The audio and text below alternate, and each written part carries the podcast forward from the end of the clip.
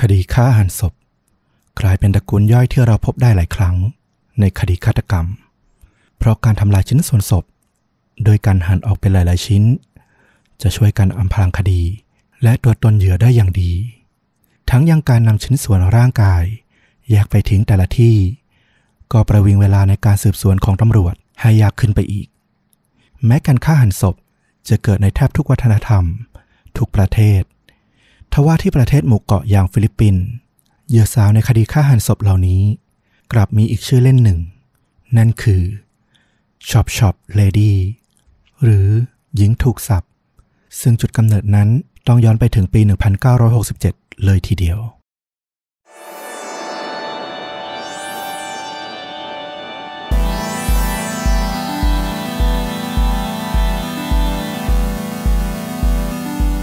สวัสดีครับ สวัสดีครับค่าจริงยิ่งกว่าหนังพอดแคสต์จากชวนดูดะนะครับผมอยู่กับต้อมครับ แล้วก็ฟลุกครับ วันนี้ก็เป็นอีกหนึ่งเรื่องราวฆาตกรรม พร้อมการแนะนำภาพยนตร์ที่มีเนื้อหาหรือเรื่องราวใกล้เคียงกับเรื่องที่เรากำลังจะถ่ายทอดต่อไปนี้นะครับผม วันนี้เป็นคิวของฟลุกเรื่องราววันนี้มาประมาณไหน เป็นเรื่องราวเกี่ยวกับการฆาตกรรมแหละเป็นประเภทหนึ่งในการฆาตกรรมที่เรามักจะมีการพูดถึงบ่อยๆ นั่นก็คือคดีฆ่าหันศพอือหือแต่ว่ามันมีความพิเศษนิดหนึ่งตรงที่ว่าไปพบว่าที่ประเทศเพื่อนบ้านเราไม่ไกลไม่ไกลมากนัก แต่อยู่ในอาเซียนด้วยกันก็คือประเทศฟิลิปปินส์เนี่ยเขามีศัพท์เรียกเฉพาะของคดีประเภทนี้ มันถึงขนาดมีศัพท์เรียกเฉพาะมันก็คงมีความน่าสนใจอะไรบางอย่างอยู่ ต้องเตือนกันก่อนเลยไหมว่าสำหรับคนที่แบบว่าฟังเรื่องอะไรที่ลงรายละเอียด และอาจจะแบบว่าสร้างความหวาดกลัวเยอะ ๆ ไม่ได้นี่ อาจจะต้องข้ามไปก่อนหรือเปล่า มีความน่ากลัวอยู่ประมาณหนึ่งไม่แน่ใจเหมือนกัน ต้องลองฟัง เพราะว่าโดยความสำคัญของคดีนี้เนี่ยต้องบอกก่อนว่า มันเป็นเรื่องของความลึกลับว่าสุดท้ายแล้วใครกันแน่ที่มันเป็นฆาตกรมากกว่า อืม คือหัวใจหลักของเรื่องมันไม่ได้อยู่ที่การลงดีเทล ใช่ แต่มันอยู่ที่การตามหาตัวฆาตกร โอเค เอาเป็นว่าถ้าคุณผู้ฟังคนไหนฟังไปแล้วรู้สึกไม่ค่อยดี รู้สึกเริ่มไม่ไหวก็ข้ามได้ไม่ว่ากันแล้วกันนะครับ อืม อ่า พร้อมแล้วเชิญฟลุกเลยครับ เรื่องราวที่เราจะเล่าในวันนี้เนี่ย มันมาจากที่ประเทศฟิลิปปินส์ ซึ่งก็เป็นประเทศหนึ่งที่เราก็พอจะนึกภาพออกแหละว่ามันก็มีมุมมืดด้านไม่ดีเหมือนประเทศไทยเหมือนกัน ทั้งเรื่องปัญหายาเสพติดการค้ามนุษย์ ฆาตกรรม คดีอาญาต่างๆ เกิดขึ้นมากมายเหมือนกัน โดยเฉพาะเรื่องราวที่เรากำลังเล่าถึงในวันนี้เนี่ย มันเกิดย้อนไปตั้งประมาณเกือบ 60 ปีที่แล้วอืมในคดีเกี่ยวกับการฆ่าหันศพเนี่ยที่ฟิลิปปินส์เนี่ยเขาก็จะมีชื่อเรียกเคสแบบเนี้ยเฉพาะเลยว่า chop chop lady อืม chop ที่แปลว่าสับหั่น ซึ่งมันก็กลายเป็นเหมือนตำนานเมืองไปเลยนะ เหมือนเป็นคำขู่ที่แบบผู้ใหญ่ฟิลิปปินส์มักจะใช้แบบตักเตือนแกมขู่กับพวกเด็กๆ ที่เป็นลูกสาวหลานสาวในบ้านเงี้ยว่าเอออย่าไปทะเลถลายข้างนอกเกินเวลาดึกดื่นค่ำคืนอะไรอย่างนี้ เดี๋ยวจะกลายเป็นเหยื่อฆาตกรโหด จะกลายเป็น chop chop ladyประมาณนั้น หมายความว่าเหตุการณ์ที่กำลังจะเล่าต่อไปนี้เป็นที่มาของคำนี้เลย ใช่ เป็นเคสแรก ที่ทำให้เกิดคำว่า chop chop lady ขึ้นมา โอ้โห เรื่องราวเนี้ยเกิดขึ้นเมื่อปี 1967 เทียบพศก็คือ 2510 ก็นึกภาพสภาพเหมือนประเทศไทยสมัย 2510 ประมาณนั้นเลยก็ได้เหมือนกัน ก็คือในเมืองอาจจะมีความเจริญประมาณหนึ่ง แต่สำหรับบ้านนอกชนบทเนี่ยก็คือเป็นพื้นที่ที่ไม่เจริญกันดารเลยก็ว่าได้อืมแต่เรื่องราวที่มันเกิดเนี่ยเกิดขึ้นที่กรุงมะนิลา นึกถึงกรุงเทพประมาณ 50-60 ปีก่อนประมาณนั้นก็ถือว่าได้เหมือนกัน เวลาประมาณเกือบเที่ยงคืนของคืนวันจันทร์ที่ 29 พฤษภาคม ปี 1967 เจ้าหน้าที่ตำรวจของกรุงมะนิลาเนี่ยได้รับแจ้งว่า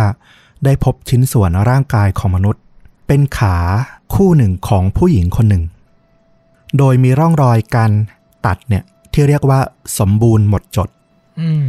มีการหั่นออกเป็น 4 ท่อนด้วยกัน ก็คือช่วงเอว แล้วก็ตรงช่วงเข่าถูกตัดออก ทั้ง 4 ชิ้นเนี่ยถูกห่อด้วยหนังสือพิมพ์ ซึ่งลงวันที่ไว้ว่าวันที่ 14 พฤษภาคม ซึ่งตำรวจดูจากชิ้นส่วน ก็พอคาดเดาได้ว่าน่าจะเป็นของหญิงสาวอายุประมาณ 18 ถึง 20 ปี แต่ก็ยังไม่สามารถระบุได้ว่า เออ มันเป็นของใครกันแน่ ขาข้างหนึ่งเนี่ยถูกพบที่ถังขยะที่ถนนมาลาบอน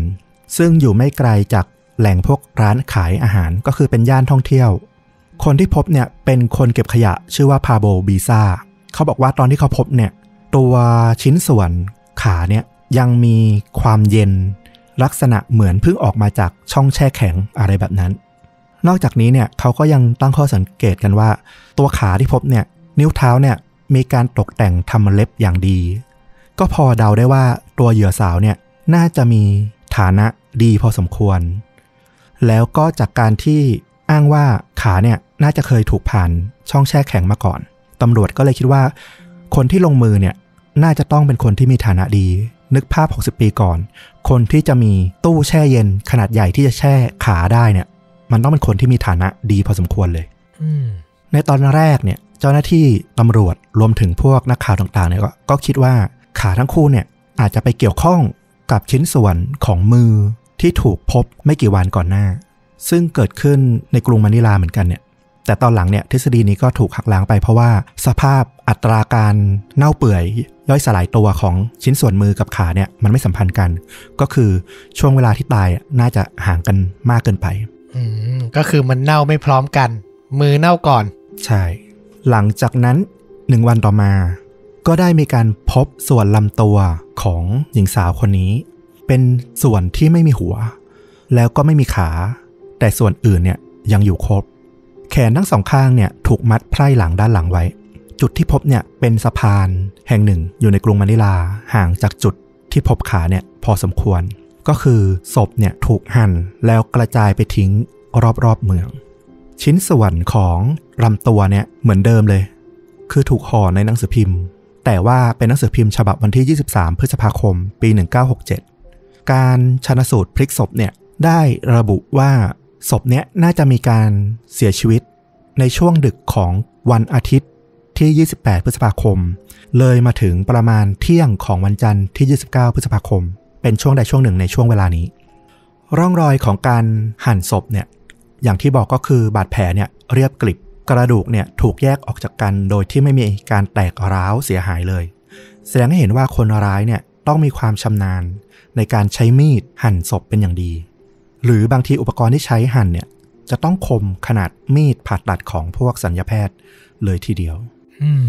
จากร่างที่พบเนี่ยทำให้สามารถทราบตัวตนของผู้เสียชีวิตรายนี้ได้ เพราะว่าชิ้นส่วนของแขนเนี่ยก็สามารถไปพิสูจน์ลายนิ้วมือได้ มันเป็นร่างกายของลูซิล่าราลูหญิงสาววัยอายุ 29 ปี ซึ่งเคยมีประวัติลายนิ้วมือเนี่ย จากคำร้องขอประกอบอาชีพบริการ ก่อนหน้านี้สักประมาณ 6-7 ปี ตอนที่เธอเข้ามาทำงานที่กรุงมะนิลาใหม่ๆอืมคือขายบริการทางเพศป่ะหรือว่ายังไงอ่าไม่ใช่ เหมือนว่าจะทำงานกลางคืนอะเป็นสาวเสิร์ฟเป็นอะไรอย่างเงี้ย ต้องมีการขึ้นทะเบียนจดทะเบียนกับทางตำรวจประมาณนั้นอืมลูซิล่าโทเรนติโนลารูเนี่ยคือชื่อเต็มของเธอ เธอเป็นหญิงสาวอายุ 29 ปี สูงราวๆ 155 เซนติเมตร มีภูมิลำเนาเดิมอยู่ที่จังหวัดปัมปังกา ขึ้นไปทางเหนือจากกรุงมะนิลาเนี่ยไปประมาณ 70 กิโลเมตร ถ้าเทียบเทียบให้เห็นภาพก็คือประมาณกรุงเทพกับอยุธยาประมาณนั้นอืมเธอเนี่ยเดินทางเข้ามาหาชีวิตที่ดีกว่าในกรุงมะนิลา เมืองหลวงของฟิลิปปินส์ตั้งแต่ปี 1961 ตอนที่อายุประมาณ 23 ปีได้ ก็เหมือนกับหนุ่มสาวคนอื่นๆ ในหมู่บ้านของเธอนั่นแหละที่แบบย้ายมาเพื่อหาความเจริญหาอาชีพ หาการงานหาชีวิตที่ดีกว่าเดิม มาตายเอาดาบหน้า ไร้ญาติขัดมิตร อาชีพที่เธอทำได้ก็เลยเป็นพนักงานเสิร์ฟในพวกร้านค้าย่านแสงสีในกรุงมะนิลา ซึ่งตรงนี้เองที่ทำให้เธอต้องไปขอใบอนุญาตจากเจ้าหน้าที่ตำรวจ แล้วก็กลายเป็นหลักฐานที่ระบุตัวตนของเธอได้ในเวลาต่อมาอืมก็คือทำงานกลางคืน ตามผับตามบาร์แสงสีเสียงว่ากันไป ใช่ และลารูก็ได้รับการว่าจ้างจากสถานบันเทิงยามค่ำคืนเล็ก ๆ แห่งหนึ่ง ไม่นานหลังจากนั้นเนี่ยด้วยความที่เป็นผู้หญิงที่หัวไวฉลาดเฉลียว ขยันทำงาน เธอก็ไปต้องตาต้องใจนายตำรวจคนหนึ่ง ชื่อว่าอานิอาโนเวราซึ่งจริงๆเขาเนี่ยเป็นชายที่แต่งงานแล้วนะ แต่ว่าเธอกับเขาเนี่ยก็อยู่อาศัยร่วมหอชายคากัน เรียกว่าเป็นผัวเมียตามพฤตินัย เป็นที่รับรู้กันโดยทั่วไปของสังคมร้านค้าในย่านนั้นนะก็คือเป็นภรรยาน้อยอะพูดกันง่ายอ่า เรียกอย่างนั้นก็ได้ ความสัมพันธ์นี้เนี่ย เธอมีลูกชายกับคุณตำรวจเวล่าเนี่ยด้วยกันหนึ่งคนในเวลาต่อมา ก็ด้วยความที่เป็นเมียตำรวจแล้วเนาะคราวนี้เธอก็เลยเริ่มมีความคิดว่าเออเธอก็อยากจะเป็นเจ้าของกิจการอะไรสักอย่างที่สามารถดูแลตัวเองได้ ประกอบกับที่เธอทำงานมาระยะหนึ่ง เธอก็มีเงินออมบางส่วน แล้วก็อาศัยตัวสามีที่เป็นตำรวจเนี่ย เธอก็เลยทำการเซ้งร้าน ขายเหล้าขายอาหารแห่งหนึ่ง มาเปิดเอง แล้วก็ตั้งชื่อร้านว่า Pagoda Soda Fountain ซึ่งก็เปิดในย่านแหล่งท่องเที่ยวของกรุงมะนิลานั่นแหละ โดยเป็นร้านที่เป็นลักษณะค็อกเทลเล้าผสมกับพวกร้านอาหาร กิจการก็ประสบความสำเร็จดีเลยนะ แล้วก็ต้องบอกว่าชิ้นส่วนของขาที่พบครั้งแรกเนี่ย ก็อยู่ใกล้กับร้านของเธอร้านนี้ด้วยนี่แหละอืมพอเธอหาเงินได้มาก เป็นผู้หญิงที่ประสบความสำเร็จอะเธอก็ไม่อยากหยุดความสำเร็จไว้เท่านี้นะ เธอก็เอาเงินไปลงทุนเปิดร้านเสริมสวยเพิ่ม ในย่านโคมแดงของกรุงมะนิลาเพิ่มอีกหนึ่งกิจการ ตรงนี้ก็แสดงให้เห็นว่าเธอจริง ๆ เป็นคนเป็นผู้หญิงเก่งมากๆคนหนึ่ง แล้วก็ถือว่าโสดด้วยนะในทางนิตินัยอืมก็เปิดโอกาสให้มันมีผู้ชายหลาย ๆ คนแหละที่อยากจะเข้ามาติดพันพัวพันซึ่งตรงนี้เนี่ยสำหรับเธอเองอะพอมันสำเร็จทางด้านอาชีพการงานอะส่วนหนึ่งเธอก็เริ่มแสวงหาอยากได้ความรักมาเติมเต็มในส่วนที่ขาดหายไปเหมือนกัน เพราะการแต่งงานอยู่กินกับนายตำรวจคุณเวราเนี่ย มันก็อาจจะเกิดขึ้น เพราะว่าต้องการใครสักคนมาช่วยเหลือช่วยดูแลในตอนที่ยังยากจนยังลำบากอยู่ อาจจะไม่ได้มาจากความรักเต็มร้อย แล้วอีกด้านหนึ่งเนี่ยพออยู่กันมานานๆก็เริ่มมีปัญหาทะเลาะเบาแวงจากการที่เธอทำงานแล้วต้องใกล้ชิดกับผู้ชายที่มาเที่ยวกลางคืนอะไรอย่างนี้ด้วยยก็จะมีการทะเลาะหึงหวงกันบ่อยอืมๆแล้วในที่สุดเนี่ย เธอก็ไปรับหนุ่มคนหนึ่ง มาอาศัยอยู่ด้วยกันในอพาร์ตเมนต์ที่เธอซื้อไว้อย่างลับๆ เรียกว่าเป็นรังรักของเธอเลยก็ว่าได้ โอ้โห advance มากนะ เป็นภรรยาน้อยแล้วก็มีกิ๊กอีกทีหนึ่งซับซ้อนซ้อนเงินมากอันเนี้ยต้องบอกเลยว่าอยากให้ทุกคนค่อยๆ เก็บรายละเอียด แล้วก็ช่วยกันคิดไปตามกันแล้วกัน ว่าสุดท้ายแล้วมันน่าจะเป็นใคร เมื่อลาลูเสียชีวิตเนี่ยนะลีน่าซึ่งเป็นเพื่อนของลาลูแล้วก็เป็นผู้จัดการร้านพากูด้าที่เธอเปิดด้วยเนี่ย ก็ได้ไปสารภาพกับเวล่าสามีของลาลูว่าเออ เธอรู้นะว่าเด็กหนุ่มชูรักคนนั้นน่ะคือใครแล้วก็อยู่ที่ไหนเบาะแสเนี้ยก็ทำให้เวราพาพวกตำรวจเพื่อนร่วมอาชีพเนี่ยไปจับกลุ่มคนรักหนุ่ม เขามีชื่อว่าฟอรันเต้ลีลอสเป็นเด็กหนุ่มวัย 19 ปีทำงานเป็นบริกรของร้าน Cocktail House บนถนนย่านเดียวกันกับร้านพาโกด้าของลาลูทว่าลีลอสเนี่ยก็มีหลักฐานที่อยู่ชัดเจน ในช่วงเวลาที่เชื่อว่าเกิดการฆาตกรรมนะเพราะเขาอ้างว่าเขานั่งทานเหล้าทานอาหาร อยู่กับเพื่อนแล้วก็พี่ชายของเขาตั้งแต่6โมงเย็นวันอาทิตย์ จนถึง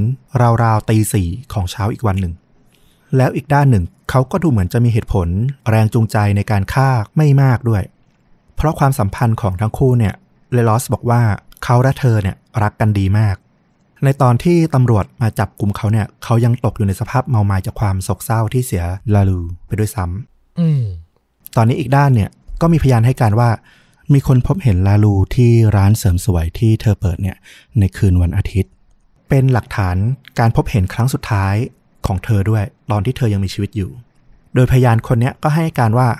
มีผู้ชายสามคนลากลาลูออกจากร้าน แล้วก็พาขึ้นรถแท็กซี่ที่จอดรออยู่หน้าร้านเนี่ย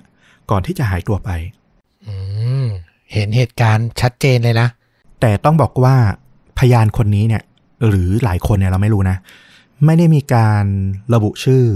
ดังนั้นความน่าเชื่อถือของตัวพยานเนี่ย มันอาจจะไม่ได้มากเท่าไหร่นัก ในที่สุดแล้วนะ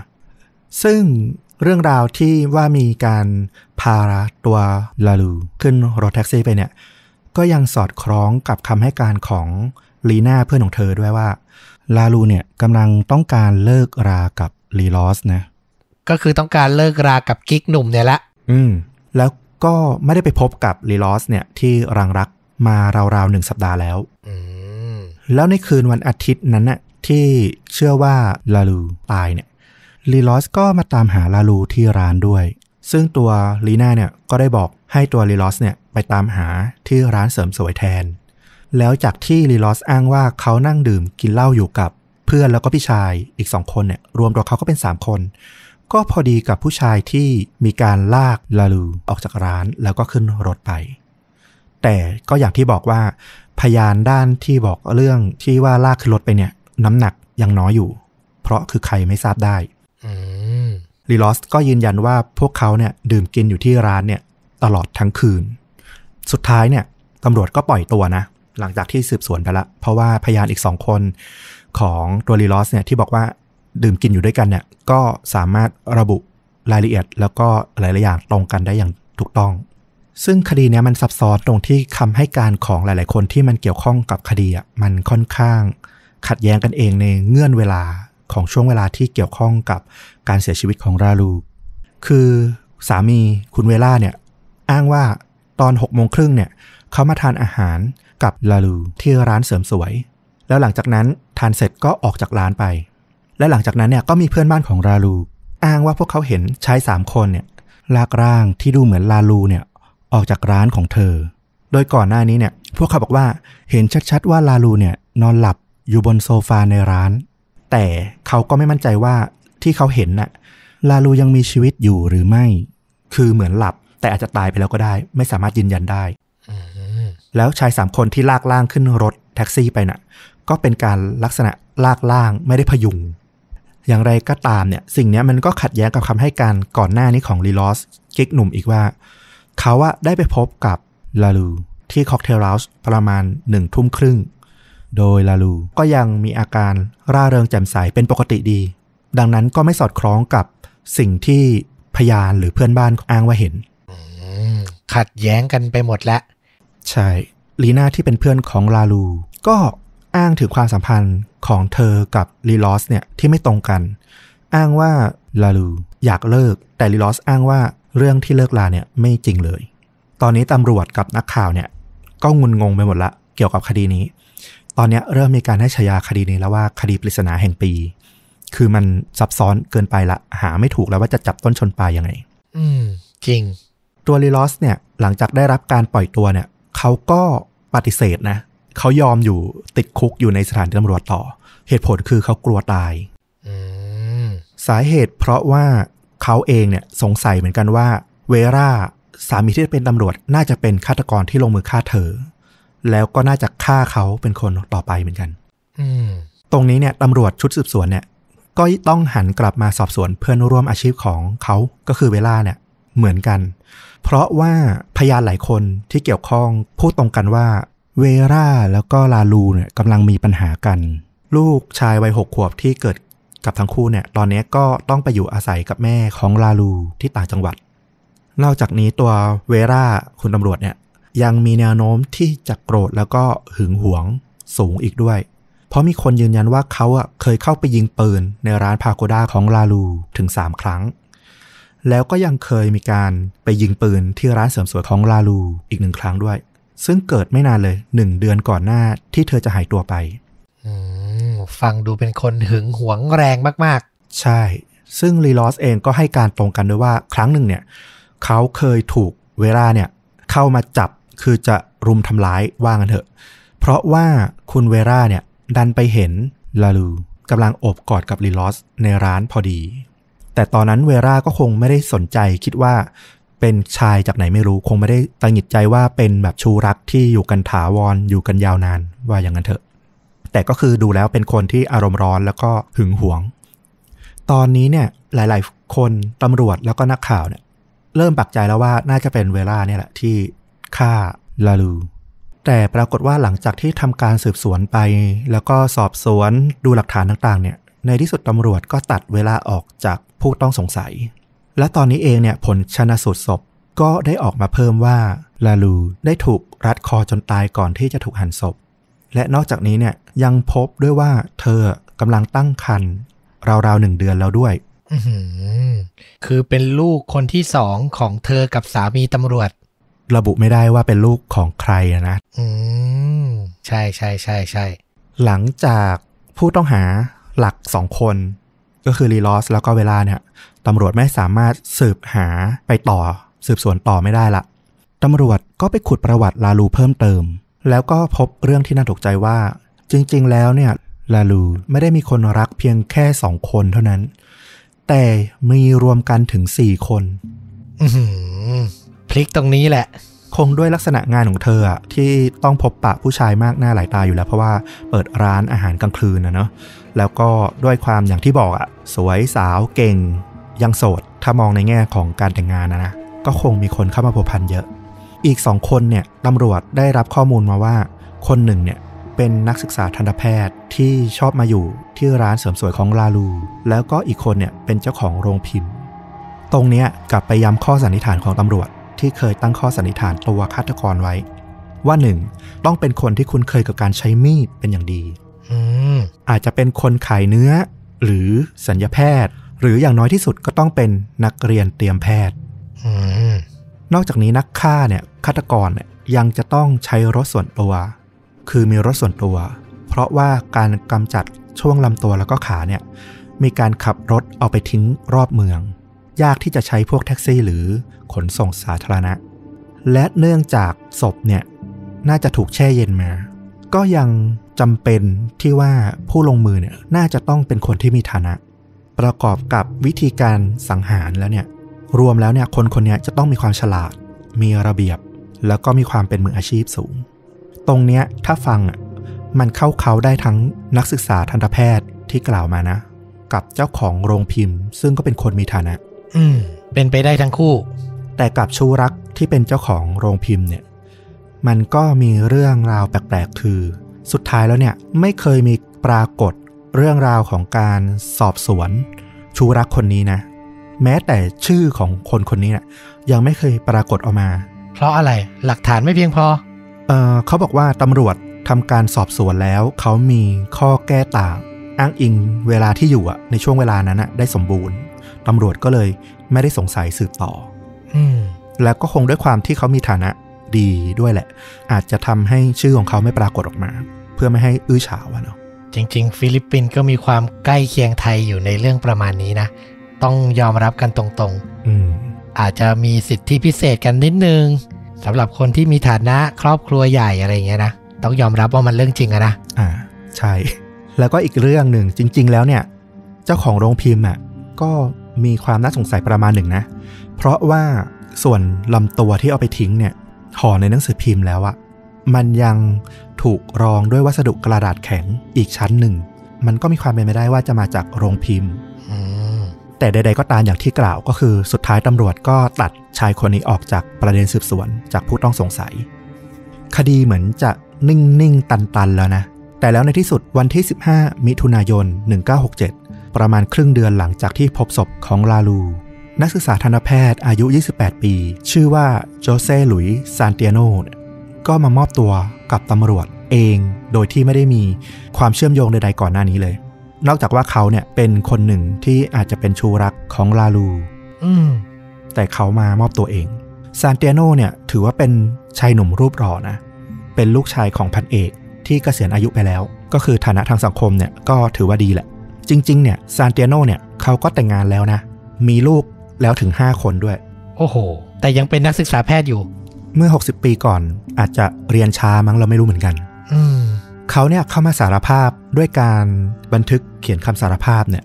ระบุว่าเขาเนี่ยมีอาการทางจิต แต่เขาจำช่วงเวลาที่บีบคอลาลูจนตายได้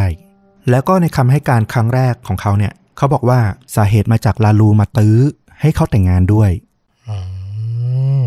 คืออยากเป็นตัวจริงของเขาอะ แล้วเขาก็ปฏิเสธลูล่าหลายครั้ง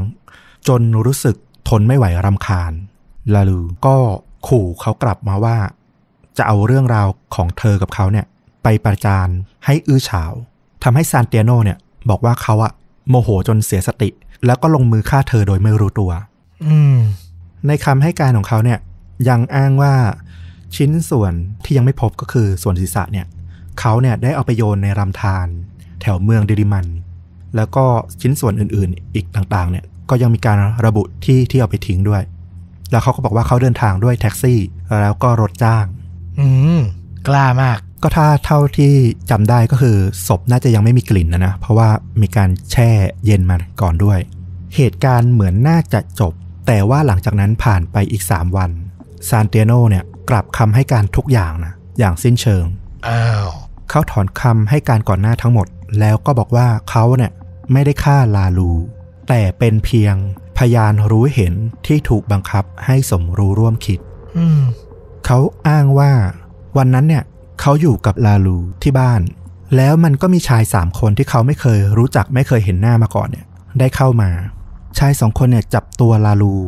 แล้วก็ฆ่าที่บริเวณชั้นลอยของห้องนั่งเล่น ส่วนชายอีกคนหนึ่งเนี่ย เอาปืน ขู่จ่อมาที่เขาอยู่ หลังจากนั้นเนี่ย ลาลูก็ถูกลากหายไป วันรุ่งขึ้นหลังจากที่เขาถูกขู่ แล้วก็เห็นลาลูเนี่ยถูกฆ่า มีชายคนที่สี่ปรากฏตัวขึ้น แล้วก็ทำการจัดฉากเอาหลักฐานเลือดของลาลู มาสาดไว้ที่ห้องนอนของเขา ซ้ำยังขู่ตัวซานเตียโนด้วยว่า ให้หุบปากเอาไว้ ถ้าไม่อยากเดือดร้อน เหมือนขู่ไกลๆว่า ถ้าเกิดไปทำให้ตำรวจระแวงอะไรขึ้นมาเนี่ยหลักฐานต่างๆ ตอนเนี้ย มันบ่งชี้ว่าเขาเนี่ยแหละคือฆาตกร คือสร้างหลักฐานเท็จเตรียมปักปั๊มไว้แล้วว่างั้น อืม สุดท้ายแล้วเนี่ยตำรวจอะ ก็ยังยืนยันสรุปคดีอยู่ดีว่า ตัวซานเตียโนเนี่ยแหละที่เป็นฆาตกร เพราะว่าตำรวจเนี่ยได้ไปตรวจสอบห้องนอนของซานเตียโนตามที่เขาอ้างเล่าเหตุการณ์ต่างๆเนี่ยนะแล้วก็พบว่าประตูห้องนอนเนี่ยมีร่องรอยถูกพังประตูเข้าไป น่าจะจริงตามที่คำที่ซานเตียโนเล่าว่ามีชายไม่ทราบชื่อเนี่ย เข้ามาบุกเข้ามาในห้อง แต่ว่าก็ยังพบหลักฐานคราบเลือดบนพื้นใต้เตียงนอนของซานเตียโนที่แห้งกลางแล้วอยู่ดี พบมีดทำครัวใบมีดโกน รวมถึงถุงน่องของผู้หญิง นอกจากนี้ยังพบค้อนที่มีคราบเลือดของลาลู บริเวณชั้นลอยตามที่ซานเตียโนระบุในคำให้การครั้งแรกด้วย ที่ตำรวจเชื่อว่าฆาตกรคือซานเตียโนอยู่ดีเนี่ย หนึ่งก็คือมาจากคำให้การครั้งแรกของเขา ซึ่งมันก็ตรงกับหลักฐานที่ไปเก็บหมด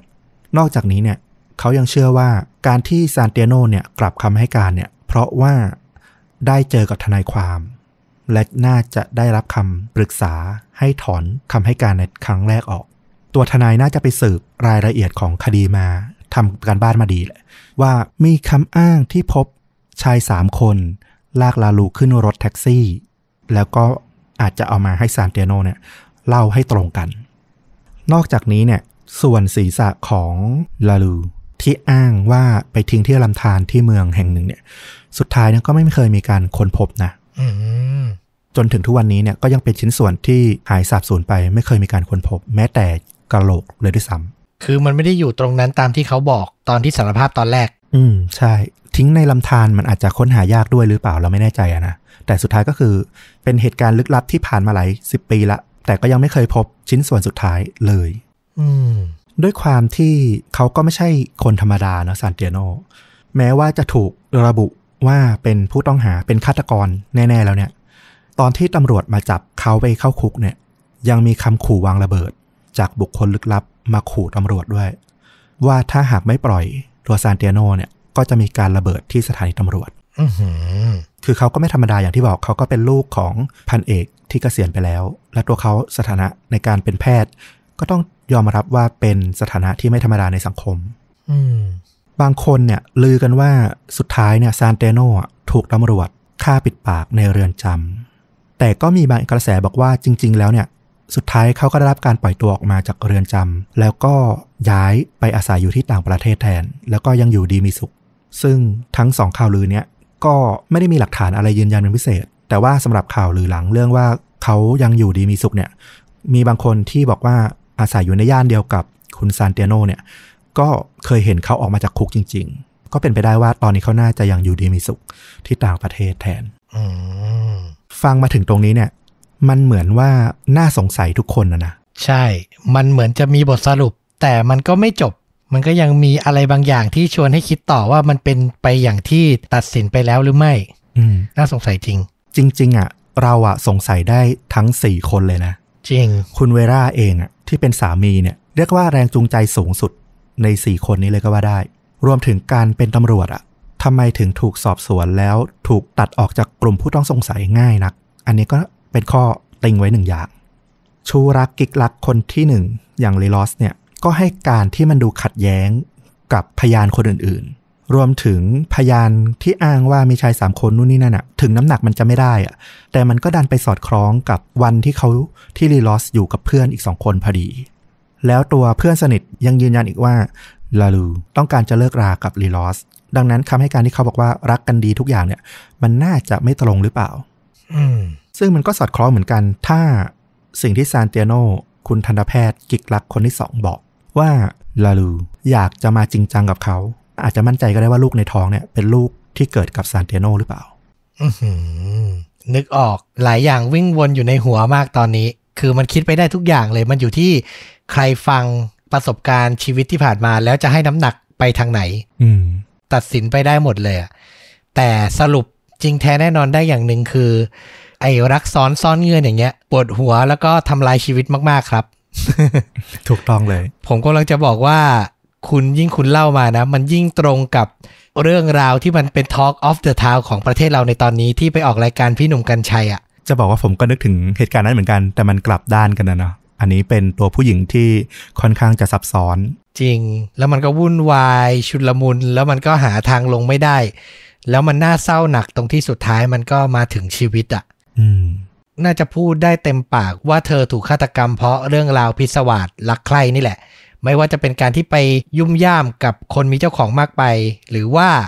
จะทิ้งใครบางคนแล้วเขาไม่พอใจแล้วสุดท้ายเขาก็มาฆาตกรรมเธอ คือมันอาจจะเป็นไปได้ทุกแนวถูกไหมถูกต้องเลย แต่มันก็ทำให้เห็นเลยว่า โอ้โห ชีวิตนี่หาความสุขไม่เจอจริง ๆ ทั้งๆที่จริง ๆ แล้วเธอก็หลุดพ้นจากฐานะยากจนขึ้นมาสู้ขึ้นมาได้แล้วนะ แต่มาพลาดตรงนี้แหละ ใช่ เรียกว่าไม่ลำบากแล้วชีวิต แต่เหมือนหาส่วนเติมเต็มอื่น อย่างที่บอกว่า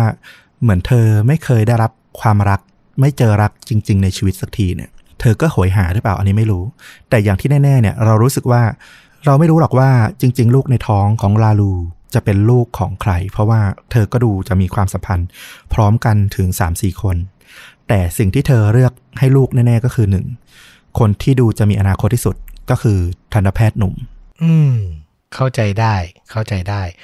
หาส่วนอื่นมาเติมเต็มชีวิตได้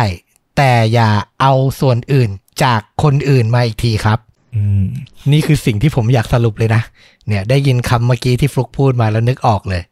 อันเนี้ยต้องบอกว่าจนถึงปี 2021 เนี่ย เรื่องราวเนี้ยก็ยังไม่ได้รับการเฉลยนะ เป็นคดีเปิดอยู่อย่างนั้นแหละ อืม คือเขาก็ยังไม่ได้ confirm ว่า เป็นทันตแพทย์หนุ่มที่รับสารภาพอะเหรอ ใช่ เพราะว่าสุดท้ายเนี่ยก็ได้รับการปล่อยตัวตามที่เราเล่าไปอะเนาะอืมคราวเนี้ยมันก็มีประเด็นน่าสนใจเพิ่มมานิดหนึ่ง คือในปี 2003 มันมีหนังสือเล่มหนึ่งออกมาที่อเมริกา เป็นหนังสือของอดีตตำรวจลอสแองเจลิสชื่อว่าสตีฟโฮเดลเขาตีพิมพ์หนังสือชื่อ Black Dahlia Avenger The True Story เป็นเรื่องจริงของคดีดังแห่งฮอลลีวูดแห่งลอสแองเจลิสเลย ใครที่ติดตามคดีฆาตกรรม ดัง ๆ คดีคดีปริศนาเนี่ยน่าจะคุ้นชื่อ คดีแม่ม่ายดำอันเนี้ยอืมซึ่งมันเกิดขึ้นในปี 1947 ในหนังสือเล่มนี้เนี่ยโฮเดลเนี่ยเขาบอกว่าเขาทำการสอบสวน ด้วยตนเองมากว่า 15 ปี หลังจากที่พ่อของเขาเองเนี่ยได้เสียชีวิตไป เหตุที่สอบสวนเองเนี่ยเพราะเขาสงสัยว่าพ่อของเขาเนี่ยแหละ คือฆาตกรตัวจริงของคดีแม่ม่ายดำอื้อหือพ่อของเขาคือดรจอร์จฮิลโฮเดลคราวนี้มันมาเกี่ยวข้องกับคดีของลาลูนี้ยังไง สตีฟโฮเดลระบุว่า พ่อของเขาเนี่ยอยู่ในกรุงมะนิลาในช่วงทศวรรษ 60 พอดีทำให้เขาเนี่ยเชื่อว่าบางทีพ่อของเขาเองนี่แหละ เป็นผู้อยู่เบื้องหลังการฆาตกรรมคุณลูซิล่าด้วยเช่นกันอื้อหือ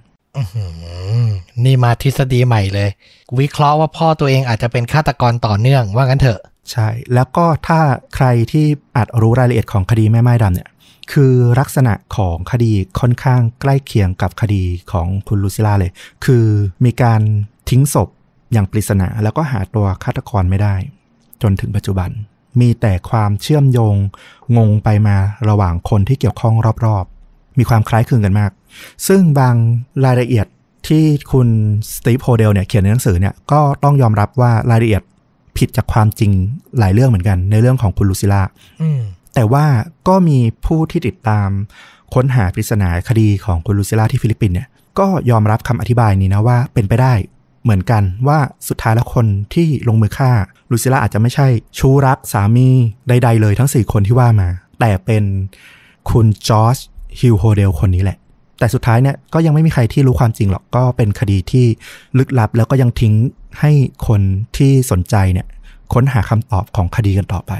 อืมน่าสนใจแล้วก็น่าวิเคราะห์มากสำหรับภาพยนตร์ล่ะ ก็เนื่องจากที่คดีเนี้ยมันไปโยงสุดท้ายถึงคดีแม่ม่ายดำอะเนาะ มันก็ไปมีหนังที่ทำเกี่ยวกับคดีแม่ม่ายดำเนี่ย ชื่อ Black Dahlia อืมเคยได้ยิน อืม ปี 2006 หนังดังเลยแหละ เพราะว่าผู้กำกับเนี่ยคือไบรอันเดอร์พาร์มาคนที่กำกับ Mission Impossible ภาคแรกอะเนาะแล้วดาราก็มาเต็มแหละ มีจอชฮาร์ตเนตต์ตอนช่วงนั้นกำลังหล่อกำลังดังเลย แล้วก็มีแอรอนเอ็กฮาร์ต Two-Face ใน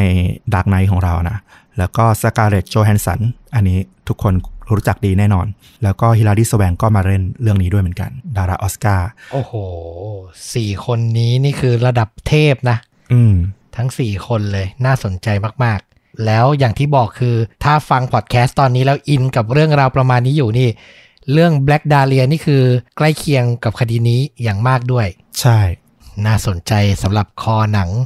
ดราม่า thriller มาก ๆ นะครับ กับ Black Dahlia ภาพยนตร์ปี 2006 นะ ก็จะแปะ trailer ไว้ที่ top comment ใน YouTube เหมือนเดิม ลองไปดูกันก่อนได้ ถ้าถูกใจก็ค่อยหาตัวเต็มมารับชมกันนะครับ เอาละครบถ้วนแล้ววันนี้กับฆ่าจริงยิ่งกว่าหนังพอดแคสต์เหมือนเดิมทุกครั้งฝากทุกครั้งติดตามเราได้ทุกช่องทางทั้ง Facebook YouTube b l o g d i t Spotify และ Apple Podcast นะครับ กลับมาพบกับตอนใหม่ได้ทุกวันจันทร์และวันพฤหัส2ทุ่มตรง วันนี้ต้อมกับฟลุกลาไปก่อน สวัสดีครับ สวัสดีครับ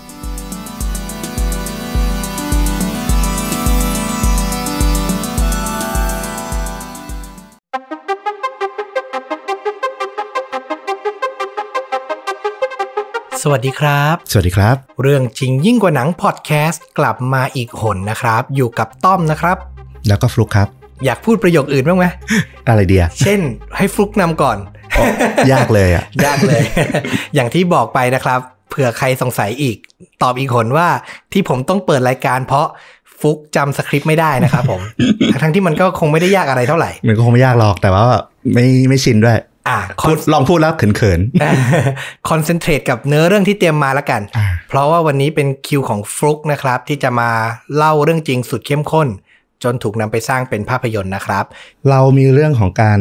ต้มตุ๋นกันมา ตอนสองตอนละ อ่า เออ เรื่องนี้เนี่ยก็เป็นเรื่องของการต้มตุ๋น ครั้งประวัติศาสตร์โลกครั้งหนึ่งเลยเหมือนกันอือหืออมน่าสนใจอีกแล้วอืมอืมเกิดที่ไหนครับ ถ้าพื้นที่ที่ถูกอ้างอิงในเรื่องหลักๆ เนี่ยใกล้เรามาก อินโดนีเซียอ๋ออยู่ในละแวกใกล้ๆเคียงบ้านเราบ้าง ใช่ อ่าลองฟังกันดูครับ ตัวละครหลักของเราในวันนี้เนี่ยเขาเป็นชาวฟิลิปปินส์มีชื่อว่าไมเคิลเดอร์กุสแมนอ่าเขาเนี่ยเป็นนักธรณีวิทยา แล้วก็เป็นคนที่ทำงานให้กับพวกบริษัทที่ต้องสำรวจพวกเหมืองพวกอะไรอย่างเงี้ย หาแร่ธาตุหาแร่ใช่ เจอแล้วน่าทำเหมืองไหมจุดนี้จุดนั้นว่ากันใช่ไป อืมในปี 1993 เนี่ยเขาก็ได้ออกมาจากป่าที่อินโดนีเซีย แล้วก็ทำการประกาศว่าเขาได้ค้นพบสายแร่ทองคำขนาดมหาศาล โอ้ อืม แต่ว่าด้วยตัวเขาเองเนี่ย ที่เป็นแค่นักธรณีวิทยาเนี่ยมันไม่สามารถที่จะแบบทำการลงทุนขุด หรือทำเหมืองทองคำได้อยู่ละเขาก็เลยเอาไปปรึกษากับนักธรณีวิทยาชื่อดังอีกคนหนึ่งที่เขาเอ่อรู้จักชื่อว่าคุณเฟรเดอร์ฮอฟเขาก็เป็นนักธรณีวิทยาชื่อดังระดับโลก เคยมีการค้นพบนู่นพบนี่นี่หลายอย่างละอืมเขาก็ค่อนข้างเชื่อในตัวของเดอะกุสแมนเพราะว่าเป็นนักธรณีวิทยาที่รู้จักกันมาเป็นระยะเวลาหนึ่งแล้ว เขาก็เลยทำการแนะนำเพื่อหาผู้ลงทุนในการทำเหมืองทองครั้งนี้ ต้องย้อนไปปี 1988 ชายคนหนึ่งชื่อว่าเดวิดวอลช์เขาได้ก่อตั้งบริษัทชื่อว่า b r e x Mineral Limited ขึ้นมาอืมเป็นบริษัทที่ตั้งอยู่ที่เมืองคาลการีประเทศแคนาดา แรกเริ่มเนี่ยบริษัทเนี้ยมุ่งเน้นที่การสำรวจเพชรในดินแดนตะวันตกเฉียงเหนือของประเทศแต่ว่าไม่ประสบความสำเร็จเท่าไหร่ ตอนหลังเนี่ยก็ถึงขั้นล้มละลายเลย เขาก็ยื่นฟ้องล้มละลายตัวเองเนี่ยในปี 1991อืมแต่ว่าวอชเนี่ยก็ยังมีความสนใจในเรื่องของการลงทุนสำรวจเกี่ยวกับพวกแร่ต่างๆ อยู่ เขาก็หันเหความสนใจไปที่การสำรวจทองคำในต่างประเทศ แล้วนี่แหละก็เป็นจุดที่เริ่มต้นที่ทำให้จอห์นเฟลเดอร์ฮอฟกับไมเคิลเดอร์กุสแมนเนี่ยได้มาพบกับเดวิดวอชอืมหลังจากที่มีการพบคุยกันที่ประเทศอินโดนีเซียเนี่ยตัววอชเนี่ย ก็ค่อนข้างเชื่อมั่น ทั้งตัวเฟเดอร์ฮอฟแล้วก็ตัวเดอร์กุสแมนว่า เออ การค้นพบของพวกเขาเนี่ยน่าจะคุ้มค่าต่อการลงทุน เขาก็มอบเงินให้กับทางเดอ g กุสแมนเป็นมูลค่ากว่า 80,000 เหรียญเพื่อลงทุนในการประสานกับทางรัฐบาลอินโดนีเซีย แล้วก็ทำการตั้ง site สำรวจขุดค้นอืมตัวแร่ทองคำอืมจุดยากของการขุดแร่ทองคำครั้งเนี้ยมันอยู่ตรงที่ว่าจุดที่เดอะกุสแมนอ้างว่า มีการพบตัวทองคำเนี่ยมันอยู่ในป่าลึกที่ชื่อว่าบูซาง บนเกาะบอร์เนียวอารยธรรมใกล้สุดของจุดที่จะต้องขุดเนี่ยต้องห่างออกไปถึง 5 กิโลเมตร แถมยังเป็นแค่หมู่บ้านของชนพื้นเมืองเท่านั้นเองด้วย คือเรียกว่าห่างไกลความเจริญแบบสุดๆเลย คือที่ตั้งของสายแร่ทองคำเนี้ยไม่มีอะไรอยู่ใกล้เลยใช่เป็นป่าล้วนใช่ๆใกล้สุดคือหมู่บ้านชนพื้นเมืองที่ไม่น่าจะมีประโยชน์อะไร ถูกต้อง อืม ถึงขนาดว่าเขาบอกว่าถ้าคุณไปเที่ยวที่บูซางเนี่ย ตัวแทนไกด์การท่องเที่ยวของชาวอินโดนีเซียเนี่ยเขาก็จะไม่ตอบคำถามเกี่ยวกับเยี่ยมชมบูซางคือไม่มีข้อมูล มันแบบขนาดนั้นอะโอ้โห แต่เนี่ยแหละมันก็เป็นจุดอ่อนที่ทำให้ตัวเดอ s กุสแมนเนี่ย สามารถเอามาใช้ประโยชน์ได้อืมในตอนที่บริษัท b r e x เนี่ย จะทำการขุดเหมืองแร่ทองคำเนี่ย ก็มีบริษัทเหมืองแร่กว่า 12 แห่งเลย ระบุว่าดินแดนที่เดอ g กุสแมนระบุเนี่ย มันเป็นดินแดนที่ไม่มีอะไรเลย มันไร้ค่ามากอืมแต่โดยเดอ g กุสแมนแล้วก็เฟเดอร์ฮอฟเนี่ยก็บอกว่าเขามั่นใจว่ามันมีทองคำอยู่ที่นั่น ในปี 1994 เนี่ย ทั้งคู่เนี่ยก็เริ่มรู้สึกว่าการมองโลกในแง่ดีเนี่ยมันไม่ได้ผลละ เพราะว่าหลังจากทำการขุดค้นไปถึง2ครั้ง ขุดค้นใหญ่อะสองครั้ง ก็ยังไม่พบแร่ทองคำอืมในจำนวนมหาศาลอย่างที่เดอกุสแมนบอก ตัวเฟลเดอร์ฮอฟเนี่ยก็ถึงกับบ่นว่าสงสัยมันจะต้องปิดออฟฟิศปิดสำนักงานที่ขุดค้นนี่ละอืมแต่แล้วในปี 1995 ทุกอย่างก็เหมาะเจาะมาก พลิกผันไปอย่างไม่น่าเชื่อ เดอ g กุสแมนได้ทำการขุด พบปริมาณทองคำที่คำนวณแล้วอะค่อนข้างเยอะทีเดียว ประเมินได้ว่าน่าจะมีทองคำอยู่ในบริเวณนั้นอะถึง 30 ล้านออนซ์ โอ้โห ออนซ์หนึ่งประมาณ 28 กรัม เดี๋ยวนะสามสิบล้านด้วยนะ 30 ล้าน โอ้โห ถือว่าเยอะมาก ก็จุดความหวังให้กับบริษัท b รีเออีกครั้งว่า เออ น่าจะสำเร็จ เดอ g กุสมันแล้วก็เฟเดอร์ฮอฟเนี่ย ก็ทำการสำรวจที่ดินแล้วก็ประเมินผงทองคำที่ค้นพบจากการขุดเนี่ย แล้วก็พบขึ้นเยอะขึ้นเยอะขึ้นเรื่อย ๆ เลย ภายในปี 1997 เนี่ย การประเมินของบริษัท b รีเอบอกว่าที่ดินตรงนั้นอะมีทองคำมากถึง 71 ล้านออน โอ้โห คราวเนี้ยก็มีนักลงทุนในตลาดหลักทรัพย์เนี่ยก็ไม่เชื่อ ไม่เชื่อผลการทดสอบว่ามันจะมี เพราะว่าก่อนนี้อย่างที่บอกว่ามีเหมืองแร่บริษัทเหมืองแร่ 12 แห่งอะบอกว่าที่ดินตรงนั้นไม่มีอะไร อืมทำไมถึง b รีเอถึงเจอ ทั้งทั้งๆที่ 12 บริษัทไม่เจอ คืออาจจะสำรวจคร่าวๆ แล้วคิดว่าไม่เจอ อืมเออ แต่ทำไม b รีเอสำรวจจนเจอได้อ่าก็มีคนแบบสงสัยก็ไม่เชื่อ ก็ส่งผู้ตรวจสอบบัญชีอิสระเนี่ยไปตรวจสอบผลแลบของบริษัท b รีเอที่ขุดค้นทองคำเนี่ยอืม ผู้ตรวจสอบเนี่ยเขาก็สังเกตเห็นว่า ผงทองคำที่ปนอยู่ในเนื้อดิน ชั้นดินเนี่ย มันมีความขอบโค้งมนอยู่ มันไม่ค่อยเจอตามธรรมชาติอ่าแต่ว่าตัวเดอ g กุสแมนเนี่ยด้วยความที่เป็นนักวิชาการเนี่ยเขาก็สามารถอธิบายได้ว่า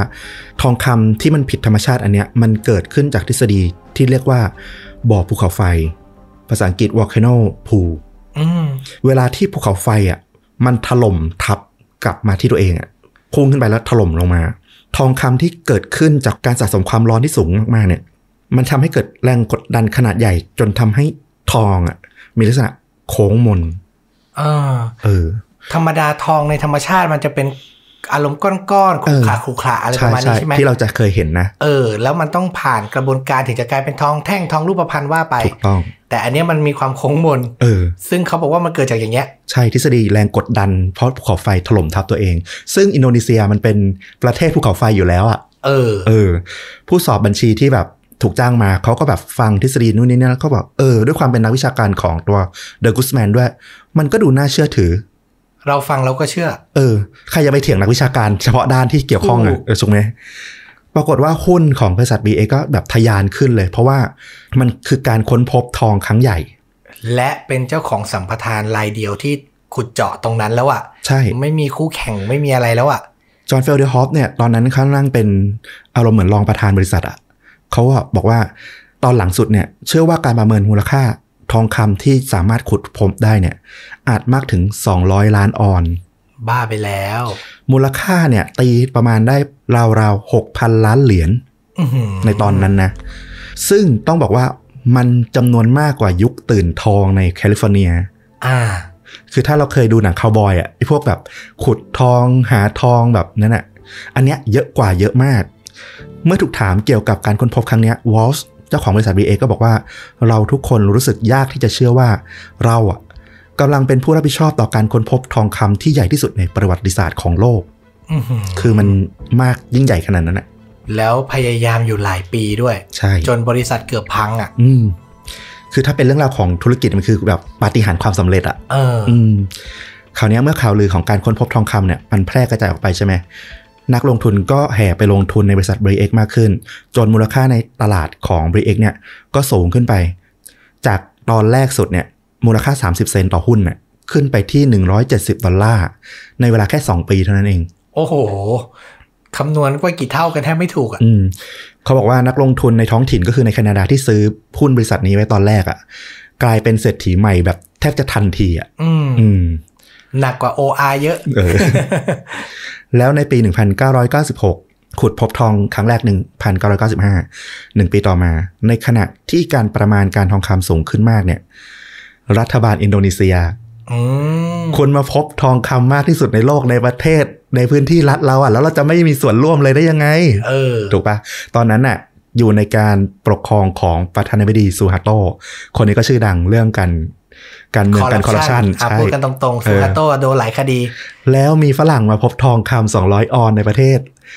เราจะให้บริษัทต่างประเทศมากอบกอยไปหมดโดยเราไม่ได้ประโยชน์อะไรได้ไง นั่นน่ะสิอืม รัฐบาลซูฮาโตก็รีบเข้าไปแทรกแซงเลย อ้างเหตุผลว่า b r i x เนี่ยเป็นบริษัทขนาดเล็ก ทองคำที่ค้นพบเนี่ยมันมูลค่าเยอะมหาศาล น่าจะลงทุนทำเหมืองทองคำขนาดใหญ่ขนาดเนี้ยไม่ไหวหรอกอื้อหือซูฮาโตก็บอกว่าเนี่ยเขาไปหาพันธมิตรเป็นบริษัทเอ่อทำเหมืองทองคำขนาดใหญ่ของโลกอะชื่อว่าบริษัท Freeport McMoRan จากนิวออร์ลีนเนี่ยมาร่วมลงทุน สหรัฐเลยอืมตัวเป้งมาเอง ใช่บอกว่าเนี่ยต้องบริษัทใหญ่ถึงจะขุดทองออกมาได้เยอะๆ สุดท้ายผลของการเจรจา 3 ฝ่ายก็คือซูฮาโต Bre-X แล้วก็ฟรีพอร์ตแม m มอ r แลนเนี่ย ก็สรุปลงที่ว่า Bre-X เนี่ยจะถือครองสิทธิ์ในการขุดผลกำไรทั้งหมดเนี่ย 45%รัฐบาลอินโดนีเซียถือกำไร 40%แล้วก็ฟรีพอร์ตแม m มอ r แลนที่จะทำหน้าที่ขุดเนี่ยจะได้ 15%อื มอืมมูลค่าตลาดของ Bre-X เนี่ย พอโดนแบ่งอย่างเงี้ย มูลค่ามันก็ตกอืมเขาบอกว่าดิ่งลง1,000ล้านเลยทันที เพื่อชดเชยต่อมูลค่าการตลาดที่มันตกลงอะ่ะ Bre-X ต้องทำอะไรสักอย่างเดอร์กุสแมนเนี่ยเขาก็เลยทำการสำรวจแล้วก็พบว่าทองคำอะ มันมีมากขึ้นไปอีก คราวนี้สต็อกของหุ้นอะ ก็ยิ่งทะยานขึ้นไปอีก ทองมันยังเจอเยอะกว่าที่ประมาณไว้ตอนแรกอีก 200 ล้านออนซ์นี่คือยังไม่พอ เออ เจอเยอะกว่านั้นอีก คนก็รีบแห่เข้ามาซื้อ เรียกว่าใครได้หุ้นนี้เนี่ย คือแบบกำไรชีวิตอะอื้อหืออืมแต่ความวุ่นวายเนี่ยมันก็เกิดขึ้นจากการที่รัฐบาลอินโดนีเซียเข้ามาแทรกแซงนี่แหละ เพราะทำให้คนที่มาเอี่ยวกับพื้นที่เนี่ยมันมีมากขึ้นไม่ใช่แค่บริษัท BX อืม6สัปดาห์หลังจากที่ปิดดีลได้เนี่ย บริษัท Freeport McMoran เนี่ยก็ได้ทำการทดสอบเหมืองนี้เองอีกครั้งหนึ่ง โดยการเจาะหลุมสำรวจเดิมที่ทาง BX เนี่ยได้ขุดไว้แล้วเนี่ยเพื่อตรวจซ้ำปรากฏว่าขุดไป 2 จาก 4 หลุมเนี่ย มันไม่เจอทองคำมากอย่างที่เดอร์กุสแมนเจอ อืมอืมคราวนี้เขาก็ต้องการคำตอบแล้วว่า เออทำไมมันถึงไม่เจอเยอะเท่าที่รายงานอ่าฟรีพอร์ตแม m มอร n เนี่ยก็ขอพบกับเดอ g ก s สแมนเลย ที่ไซต์ในบูซังเพื่อหารือว่ามันเป็นเกิดอะไรขึ้น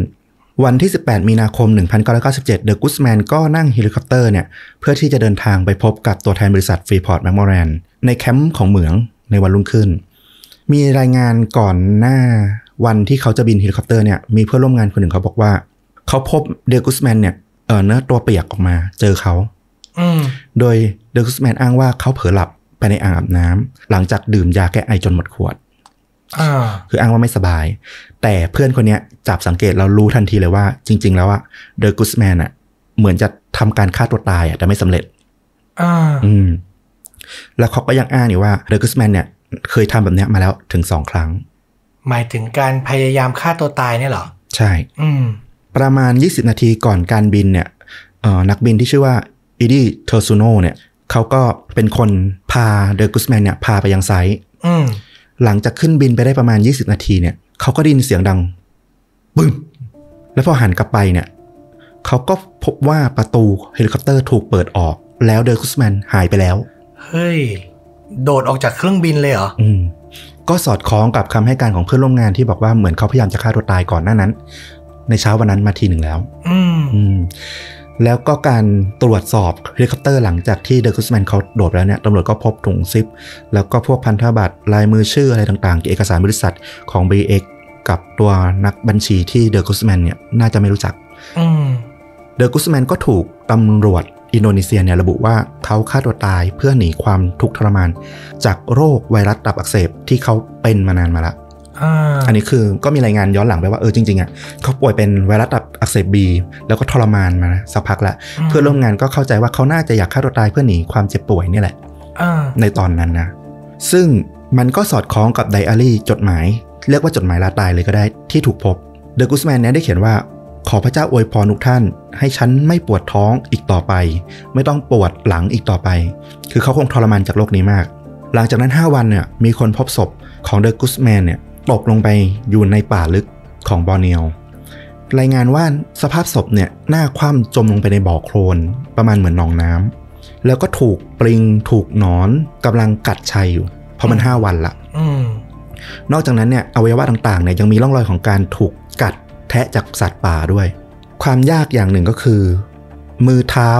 บางส่วนของเขาเนี่ยขาดหายไปรวมถึงอวัยวะเพศด้วยที่ฉีกขาดหายไป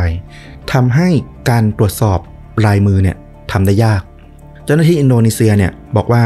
เขาไม่สามารถจับคู่เอกสารเพื่อระบุตัวตนกับเดอะกุสแมนกับศพเนี่ยได้จริงๆอืมในขณะที่ตัวเพื่อนร่วมงานที่พบเดอะกุสแมนคนสุดท้ายที่บอกว่าเขาเหมือนจะฆ่าตัวตายเนี่ยเขาก็บอกว่าเขาค่อนข้างเชื่อว่าเดอะกุสแมนเนี่ยฆ่าตัวตายจริง ๆ เพราะว่าเขาอะป่วย แล้วสภาพศพที่เขาเห็นน่ะก็คือเป็นศพที่อยู่ในชุดเสื้อเชิ้ตแล้วก็กางเกงแบบที่เห็นเดอะกุสแมนสวมก่อนที่จะขึ้นเฮลิคอปเตอร์ไปอืมแล้วหลังจากนั้นไม่กี่วันเนี่ย ภรรยาของเดอะกุสแมนชื่อมาริลิสเดอะกุสแมนเนี่ยก็ได้มาดูศพเพื่อพิสูจน์ว่าอันเนี้ยใช่สามีของเธอหรือเปล่า ซึ่งเธอก็ยอมรับว่าเธออะดูใบหน้าดูไม่ออกเลยว่าเป็นสามีเธอหรือเปล่า แต่ว่าเธอจำก้อนเนื้อเด่นบริเวณไหล่ที่เป็นเอกลักษณ์ของเดอะกุสแมนได้ ก็เลยคิดว่า เนี่ยคือสามีของเธอจริงๆอืมอืมดรแดเนียลอูมา ซึ่งเป็นเจ้าหน้าที่ของอินโดนีเซียเนี่ยเป็นแพทย์ชนสูตรศพ ก็บอกว่าตับและหัวใจเนี่ย รวมทั้งเครื่องในทั้งหลายเนี่ยก็หายไปด้วย เป็นไปได้ว่ามาจากการที่สัตว์กัดแทะไป แต่มันก็ยากที่จะระบุว่าสาเหตุการตายจริง ๆ ของเดกุสแมนเนี่ยของศพเนี่ยคือการตกมาจากที่สูงจริง ๆ หรือเปล่า เพราะว่าสภาพศพอะมันเน่าเปื่อยมาก อืมอืมผ่านไปห้าหกวัน ในป่าดิบแถชื้นมอืมอวัยวะสำคัญสำคัญหายไปหมดเลย อืมที่จะแบบว่าตรวจสอบอัตลักษณ์ได้อะใช่ แต่สุดท้ายเนี่ยตำรวจอินโดนีเซียก็เลยตัดสินใจว่าหลายๆอย่างมันไม่มีอะไรบ่งชัดได้ว่าเกิดจากการตายอย่างไร แต่ว่าก็คือมีพยานก็คือนักบินที่บอกว่าเห็นเดอะกุสแมนเนี่ยกระโดดออกจากเฮลิคอปเตอร์ไป ก็ตัดจบไปที่ว่าน่าจะฆ่าตัวตายอืมแล้วงานศพของเดอะกุสแมนเนี่ยก็ได้ถูกจัดขึ้นในที่สุดหลังจากที่ทุกคนก็ไม่สามารถที่จะค้นหาอะไรจากศพของเขาได้อีกละ อืม แต่ว่าทั้งหมดเนี่ยมันเป็นแค่จุดเริ่มต้น ถ้าจำได้อย่างที่เราบอกตั้งแต่ต้นว่าเนี่ยคือคดี การต้มตุ๋นครั้งประวัติศาสตร์ของโลกเลยทีเดียว โอ้โห อืมพอข่าวแพร่สะพัดเรื่องการเสียชีวิตของเดอะกุสแมน ที่เป็นคนค้นพบทองคำเนี่ยแพร่กระจายออกไป นักลงทุนก็เริ่มไม่ไว้ใจละ เริ่มไม่มั่นใจกับบริษัทนี้ละ ว่าสุดท้ายแล้วเนี่ยมันจะยังดำเนินการต่อไปได้หรือเปล่า ปรากฏว่าหุ้นเนี่ยของ b รีเอ็กเนี่ยตกลงมากว่า 9 ล้านหุ้นอืมมีการถูกเทขายกว่า 9 ล้านหุ้นวอช เจ้าของบริษัทเนี่ยเรียกร้องให้นักลงทุนเนี่ยบอกว่าอย่าไปเชื่อข่าวลือ ขนาดทองคำโดยประมาณในบูซางเนี่ยยังยืนยันว่ายังเป็นเรื่องที่การมีการค้นพบเนี่ยเป็นเรื่องจริงอยู่ เพื่อยังรักษาบริษัทของเขาไว้ แต่ภายหลังจากนั้นเนี่ยก็คือทางรัฐบาลอินโดนีเซียซูฮาโตก็เริ่มถอยออกมาจากตัวดีลนี้ละอืมก็คือไม่ลงนามในเรื่องของการเซ็นสัมปทานอะไรอีก ผลสรุปก็คือ BX เนี่ยสูญเสียเงินไปถึง 583 ล้านดอลลาร์ จากสต็อกหุ้นที่ลดลง 80%อืมในเดือนพฤศจิกายนปี 1997 ในที่สุด BX ก็ถูกฟ้องล้มละลายในที่สุดอืมอืมคือสุดท้ายก็คือคนเทขายหุ้นจนหมด ใช่ความเชื่อถือมันหมดอะอืมทั้งเรื่องของการที่ถูกฟรีพอร์ตแม m ม r รนสงสัยว่ามันไม่มีทองคำ ทั้งเรื่องของคนที่ค้นพบทองคำที่น่าจะให้คำตอบได้ว่าการขุดมันผิดพลาดอะไรหรือเปล่าของฟรีพอร์ตเนี่ยก็ดันมาฆ่าตัวตายอีกอ่าความน่าเชื่อถือมันหมด บริษัทก็ล้มละลายไป หลังจากเกิดเรื่องอื้อฉาวครั้งเนี้ยมันเป็นคดีระดับโลก เพราะมันมีความมูลค่าความเสียหายแบบหลักหกพันล้านอะ่ะอืมันใหญ่มาก มันก็ต้องมีการตรวจสอบสอบสวนเกิดขึ้น จากบริษัททางฝั่ง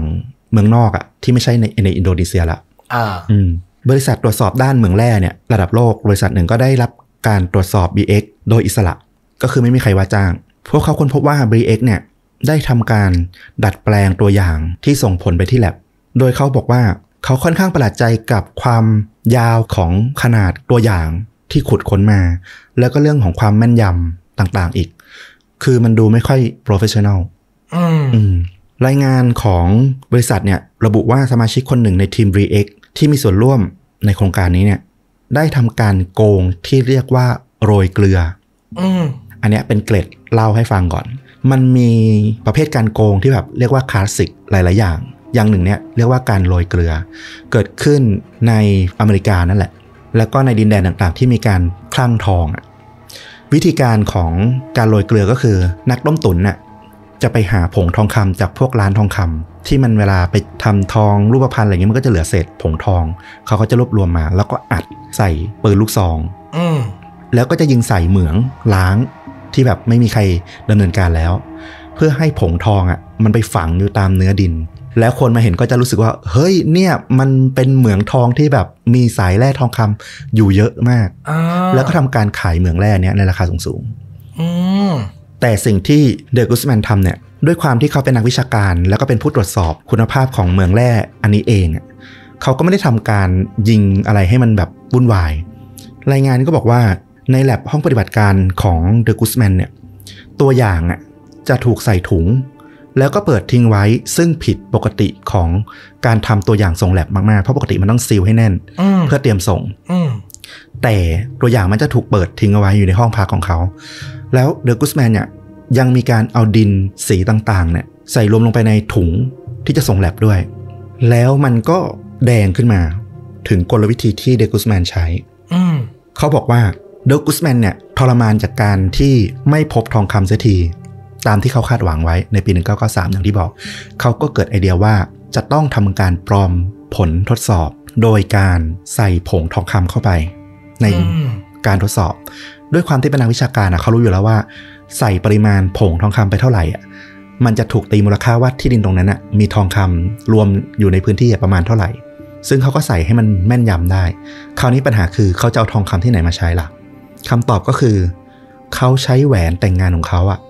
ขูดเพื่อเอาผงทองคำอะโรยลงไปอืมมันเลยเป็นข้อสังเกตว่าทำไมถึงมีตัวอย่างทองคำที่โค้งมนอ่าฮะ แต่ด้วยความเป็นนักวิชาการของเขาอีกนั่นแหละเขาก็พยายามหาทฤษฎีมาอธิบาย ซึ่งทฤษฎีนี้เนี่ยมันไม่เคยมีมาก่อน เออ เออ เป็นทฤษฎีของเดอะกูสแมนเอง ใช่ แต่มันดันฟังน่าเชื่อถือนะตอนนั้นไง เชื่อสิเมื่อกี้เราฟังเราก็เชื่อ อืมคำถามก็คือว่าเขาทำอย่างเงี้ย มาได้อยู่สักพักหนึ่ง แหวนน่ะ มันก็หมด อืม แต่ว่ามันขึ้นหลังเสือแล้วลงไม่ได้จำได้ไหมตอนแรกพบแค่ 30 ล้านออนอ่าต่อมา 70 ล้านออน มันก็ต้องเพิ่มปริมาณผง ใช่มากขึ้นไปอีก แล้วสุดท้ายไปถึง 200 ล้านออนเออ คือแหวนแต่งงานเนี่ย หมดละ เขาก็เลยไปทำการซื้อทองคำของพวกชาวบ้านมาอืมเพื่อเอามาหลอกคนต่ออีกทีหนึ่งก็ทำไปอย่างเงี้ย จนสุดท้ายทองคำมันก็เลยมีมากถึง 200 ล้านออน มันก็เลยเป็นบทสรุปว่าเรื่องราวของเหมืองแร่ทองคำที่ใหญ่ที่สุดในโลกของ b r i x เนี่ยกลายเป็นเรื่องลวงโลกทั้งหมดเลย แต่เรื่องราวเนี่ยมันเข้มข้นขึ้นมาหลังจากนั้นขึ้นมาอีก คือมันยังมีทั้งคนที่เชื่อและไม่เชื่อ คนที่เชื่อก็คือ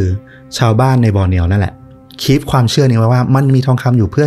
ดึงนักลงทุนดึงอะไรเข้ามา ดึงความเจริญเข้ามาในพื้นที่อะอ่าแล้วชาวบ้านก็ยังทำการขุดร่อนทองคำในพื้นที่ต่อไป ซึ่งมันน่าเศร้าตรงที่ว่าในการสกัดทองคำอะมันต้องใช้ประหลอด และชาวบ้านพวกนี้ก็คือชาวบ้านแบบทั่วไปอะที่มันไม่ได้แบบ safety ตัวเองอะแล้วแร่ที่ขุดพบได้ในพื้นที่จริง ๆ แล้วอะ มันคือไพไรท์ไพไรท์เนี่ยเป็นแร่ที่คล้ายทองคำมาก แต่มีฉายาว่าแร่ของคนโง่อืมเพราะจริง ๆ แล้วอะมันเป็นแร่ที่ไม่มีมูลค่าอืมแต่มีลักษณะคล้ายทองคำแค่นั้นเออเองจุดเด่นของไพไรท์ก็คือ เวลาเอามาตอกสีกันอะจะเกิดประกายไฟได้ แต่ทองคำไม่เกิดใช่ อันนี้เป็นจุดที่แบบสามารถแยกแยะได้ อืมอืมบทสรุปของทางฝั่ง b r e x เนี่ย นักลงทุนหลายคนเนี่ยยังเชื่อว่า Walsh แล้วก็ f e r r e r h a f เนี่ย สมรู้ร่วมคิดกับเดกุสแมนโดยอ้างจากพฤติกรรมที่น่าสงสัยว่า ก่อนที่เดกุสแมนจะฆ่าตัวตายเนี่ยทั้งวอลช์แล้วก็เฟเดอร์ฮาร์ฟเนี่ยเคยมีการเทขายหุ้นของตัวเองออกไปด้วย มูลค่ารวมๆกันถึง 25 ล้านเหรียญอืมซึ่งมันก็มองได้ทั้งสองแบบว่าเขารู้ตัวมาก่อน ว่าจริง ๆ แล้วมันไม่มีอะไร ก็เลยรีบเทขายในตอนที่ยังมีโอกาส หรือจริง ๆ แล้วมันก็เป็นการขายตามปกติเมื่อมูลค่ามันสูงขึ้น ก็ขายเพื่อเอากำไรมาทำดำเนินการธุรกิจอย่างอื่นแทน แต่ถ้ามันมี 200 ล้านออนซ์จริง ๆ อะ ไม่ขายหรอกนะจริงไหมอืมแต่สุดท้ายแล้วศาลก็ตัดสินให้เฟเดอร์ฮอฟแล้วก็วอชเนี่ยไม่มีความผิด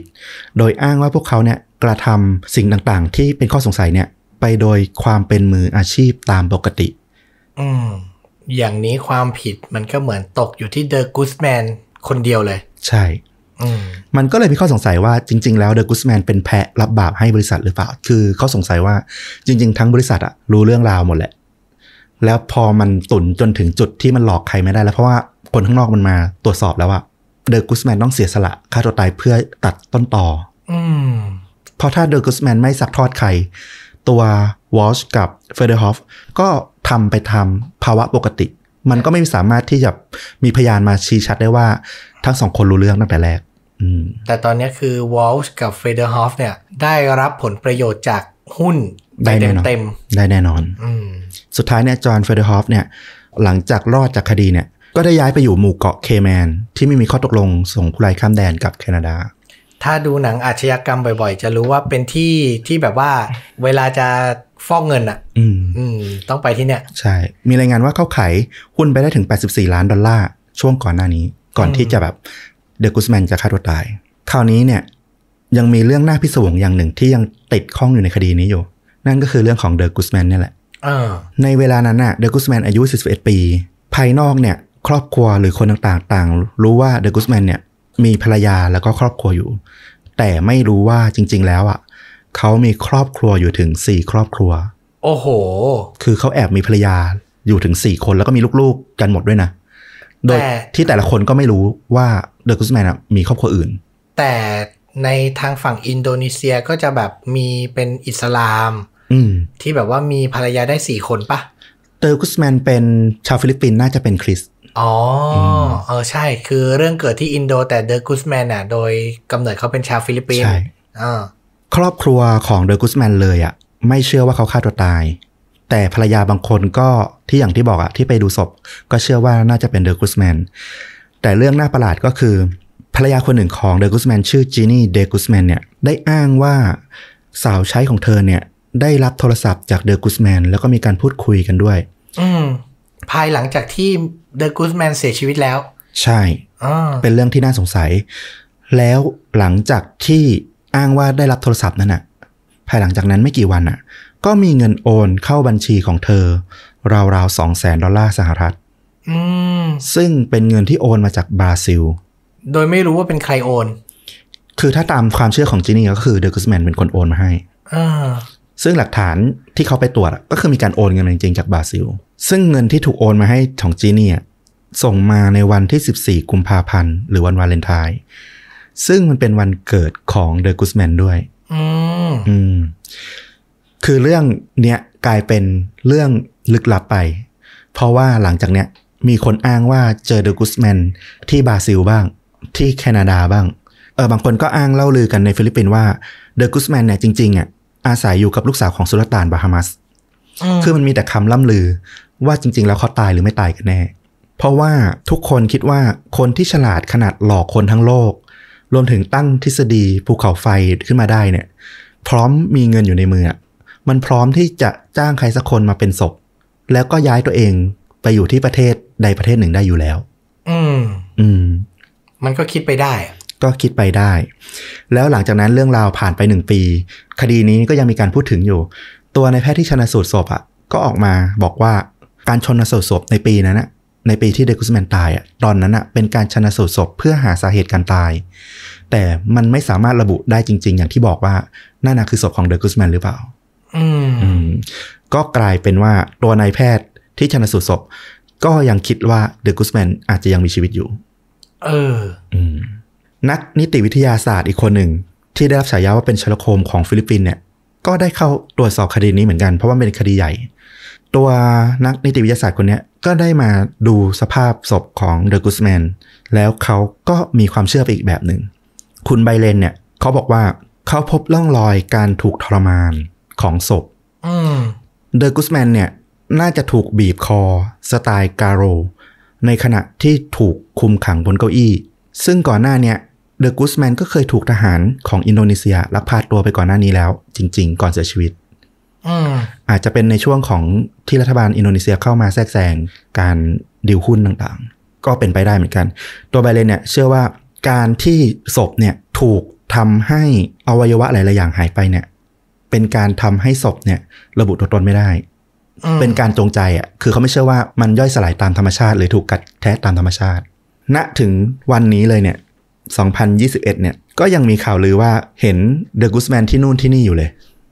แล้วก็ไม่มีคำตอบจริง ๆ ว่า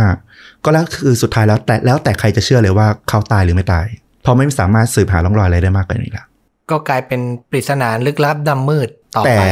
จุดสำคัญที่ทำให้เรื่องนี้เนี่ยมันน่าสนใจคืออะไรไหมถ้าฟังมาตั้งแต่ต้นจนถึงตอนนี้ ถ้าเราเชื่อว่าเดอะกุสแมนไม่ตายนะ คดีการต้มตุนขนาดระดับโลกเนี่ย ไม่มีใครได้รับโทษเลย เออ คือคนที่น่าจะได้รับโทษก็ ถูกบอกว่าเสียชีวิตแหละเอออมเชื่อว่าเสียชีวิตอืมหรือบางคนไม่เชื่อแต่ก็ทำอะไรเขาไม่ได้อยู่ดีอะใช่ถ้าเขายังมีชีวิตอยู่ตอนนี้ก็ต้องหาเขาให้เจออย่างเดียวอืมซึ่งเป็นเราเราก็คงซ่อนตัวอย่างดีอะก็อาจจะต้องรอวันที่แบบว่าอะไรคดีหมดอายุความหรือเปล่า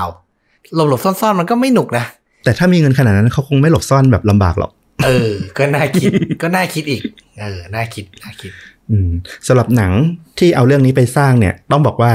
ตัวหนังอะเอามาแบบจางๆมากเลยอืมคือถ้าไปดูตัวหนังอาจจะแทบไม่ได้รู้สึกความเข้มข้นแบบอย่างที่เราเล่าเท่าไหร่อ่าคือหนังออกไปแนวแบบ ก็ดราม่าการเมืองแฟนตาซีแหละแต่มันแฟนตาซีจัดไปนิดนึงหนังชื่อเรื่องโกทองคำเนี่ยอืมหนังปี 2016 มีแมทธิวแมคคอนาเฮเล่นเป็นเดวิดวอลช์เจ้าของบริษัท Bre-X อืมอืมและในเส้นเรื่องของหนังเนี่ย เขาบอกว่าเดวิดวอลช์เป็นยังไง รู้เรื่องการลวงของเดอะก s สแมนไหมหรือหนังมันแบบมุ่งเป้าว่าใครเป็นคนแบบสร้างเรื่องนี้ขึ้น ถ้าในตัวหนังอะมันก็อารมณ์ว่าคือรู้แหละ เพราะว่ามันเป็นเหมือนเรื่องการต้มตุ๋นที่แบบตัวพระเอกก็ล่วงรู้ทั้งหมดอ๋อ มันก็คือร่วมกัน การดัดแปลงเป็นภาพยนตร์ถูกปะใช่ เพราะว่าถ้าเอาตามเนื้อเรื่องจริงๆอะตัวละครหลักมันน่าจะไปสนใจที่ตัวเดอะกุสแมนมากกว่า อืมแต่พอมันเป็นหนังฮอลลีวูดอะมันต้องเอาฝรั่งเป็นตัวนำไงอ่า มันจะเอาชายฟิลิปปินส์มาก็คงขายยาก เข้าใจ เออ ก็เลยเอาตัวเจ้าของบริษัทมาเป็นตัวนำมันใช้คำว่าอะไร inspire by true story อะไรอย่างนี้ป่ะ ใช่แต่ว่ามันคือมันบางมากอืมเข้าใจเข้าใจก็คือทำไปเป็นแนวแฟนตาซี จารกรรมต้มตุ๋นอะไรว่ากันไปตัวแมทธิวแมคคอนาเฮแบบ เจอเสือในป่าบอร์เนียวอะเออแล้วแบบใจดีสู้เสือเข้าไปลูบหัวอะไรเงี้ย คือมันแบบอ่า นึนึกออกไหมมันกลายเป็นหนัง entertain ไปอะมันกลายเป็นหนังดูเอาสนุก ใช่ เออ ไม่ใช่เป็นหนังที่แบบพยายามจะค้นหาข้อเท็จจริง อืม เออ แต่ก็คงเป็นอีก feeling หนึ่ง เดี๋ยวก็ลองดู trailer ที่แปะไว้ใน top comment แล้วก็ตัดสินกันเองว่าอยากดูไหม ใช่ นะครับ แต่เรื่องราวเนี่ยเข้มข้นมาก แล้วก็ยังเป็นเรื่องที่ไม่ได้ถูกสรุปกระจ่างแจ้งร้อยเปอร์เซ็นต์เรื่องน่าจะเป็นคดีปริศนาที่แบบ น่าจะค้างคาคือมันจบในตัวแหละ แต่มันก็มีจุดที่แบบค้างคาใจคนที่ติดตามอยู่ เออ โดยส่วนตัวฟลุกคิดว่าเดอะกุสแมนตายไหม ถ้าส่วนตัวเหรอคิดว่าตายนะ คิดว่าตายจริงใช่ป่ะอันนี้อันนี้ส่วนตัวคิดเอง เพราะว่าไม่คิดว่าถ้าคนที่แบบจะวางแผนขนาดเนี้ยแล้วมันจะหลุดการตามล่าจากคนทั้งโลกได้ คือมันคดีใหญ่ระดับโลกอะ่ะ มันยากมากเลยที่จะหลบซ่อนการตรวจสอบ ผลประโยชน์มันหลักพันล้านดอลลาร์อืมมันไม่มีทางเลยเนาะยากมาก ยากมาก ยากมากอืมแต่ก็อย่างว่าแหละ คือคนเราส่วนใหญ่ก็ชอบเรื่องราวสไตล์เนี้ยที่แบบยังลึกลับดำมืดอยู่อะมันดูตื่นเต้น ถ้าส่วนตัวคิดว่าเขาน่าจะตายจริงอืมคนที่โทรไปหาภรรยา น่าจะเป็นวอชหรือเฟเดอร์ฮอปมากกว่าอืมคือเราเชื่อว่าทั้งคู่อะไม่มีทางที่จะไม่รู้เรื่อง เออ แต่อันนี้เราเชื่อเหมือนกัน เราไม่เชื่อในความคิดที่ว่าคนคนเดียวจะทำอะไรได้ขนาดนี้ มันต้องมีขบวนการอะเออนะครับ แต่ก็แล้วแต่อันนี้ก็คือ ลองสอหาข้อมูลเพิ่มเติมแล้วก็วิเคราะห์กันไปสนุกสนุกก็เป็นไปได้เขาอาจจะมารู้ตอนหลังก็ได้ เหมือนตอนแรกก็เชื่อ แต่ตอนหลังมารู้แล้วลงจากหลังเสือไม่ได้เหมือนกัน ก็ร่วมมือกันซะเลยเออก็เป็นไปได้ ก็เป็นไปได้หมดอืมนะครับ นี่ก็คือเรื่องราวจริงสุดเข้มข้นอีกหนึ่งเรื่อง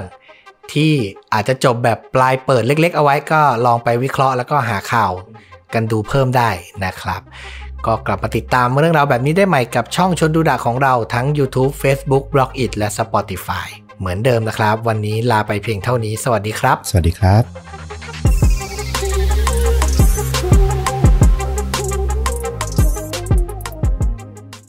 ห่วงเวลาเพียง 3 คืน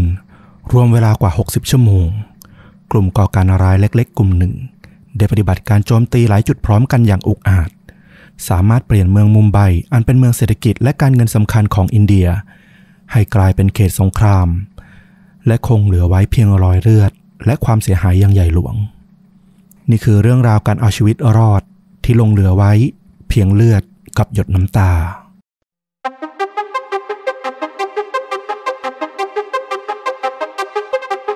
สวัสดีครับ สวัสดีครับ เรื่องจริงยิ่งกว่าหนังพอดแคสต์อยู่กับต้อมครับ แล้วก็ฟลุกครับ พวกเราสองคนในนามชนดูดะนะครับ กับเรื่องจริงสุดเข้มข้นจนถูกนำไปสร้างเป็นภาพยนตร์ วันนี้ฟลุกมาในเรื่องราวประมาณไหนครับ ก็เป็นช่วงเวลาที่ใกล้เคียงกับนายวันวันๆเนอะเวนาศกรรมที่อเมริกาก็เอาเรื่องราวผลพวง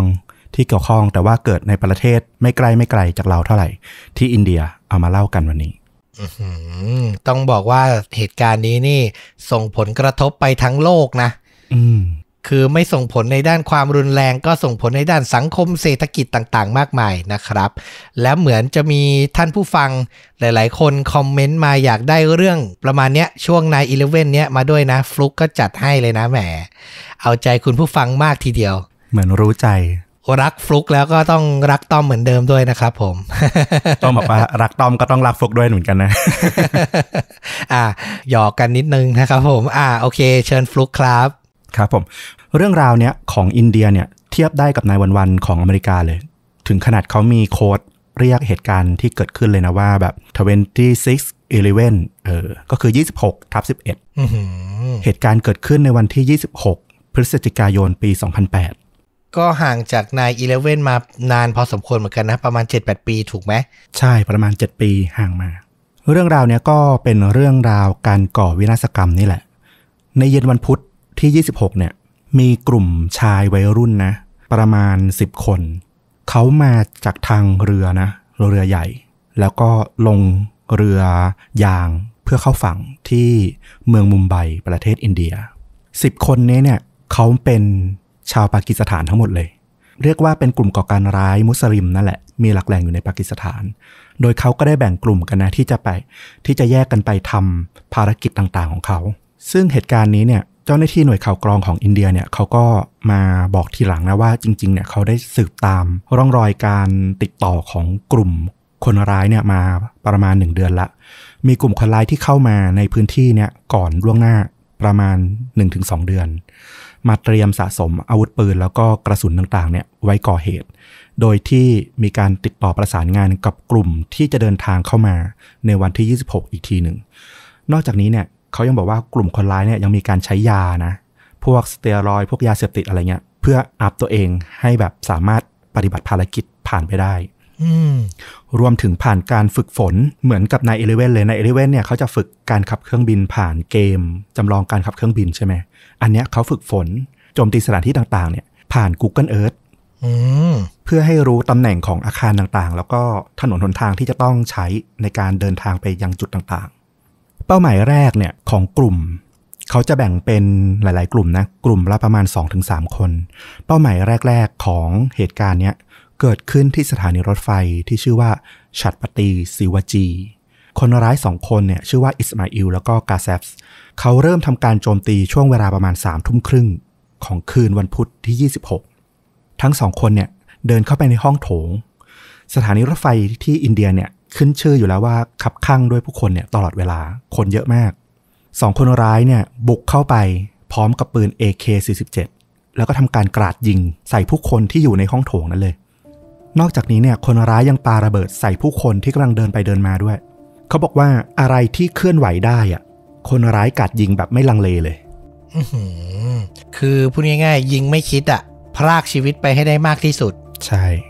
เขาบอกว่ากลิ่นเลือดแล้วก็เขม่าวควันเนี่ยลอยคลุ้งไปทั่วสถานีรถไฟเลยนะ การโจมตีเนี่ยสิ้นสุดราวๆ 22 นาฬิกา 45 นาที กินเวลาไปประมาณ 1 ชั่วโมง 15 นาที พบว่ามีคนตายทั้งสิ้นเนี่ย 58 คน แล้วก็บาดเจ็บอีกเป็นร้อยคนเลยอื้อหือ คือสภาพที่เกิดเหตุเนี่ยถ้าใครไปเสิร์ชหารูปเหตุการณ์นะแล้วก็ที่สถานีรถไฟเนี่ยคือพื้นเนี่ยนองไปด้วยเลือดเต็มไปหมดเลย แล้วก็ข้าวของกระจัดกระจายทุกผู้คนต่างหนีตายกันนะนะผู้หญิงคนหนึ่งชื่อว่าเนอร์มาร่าเนี่ยเธอบอกว่าเธอกำลังจะแต่งงานในเดือนพฤศจิกายนนี้ละแล้วเธอก็เดินทางมาที่สถานีรถไฟนี้พอดีเลย เธอถูกยิงเข้าที่ศีรษะ แล้วก็โชคดีที่ว่ามีคนอะสามารถพาเธอไปโรงพยาบาล โดยบรรทุกเธอผ่านเกวียนนะ แล้วก็ทำการผ่าตัดช่วยได้ทัน แต่สุดท้ายเนี่ยเธอก็ยัง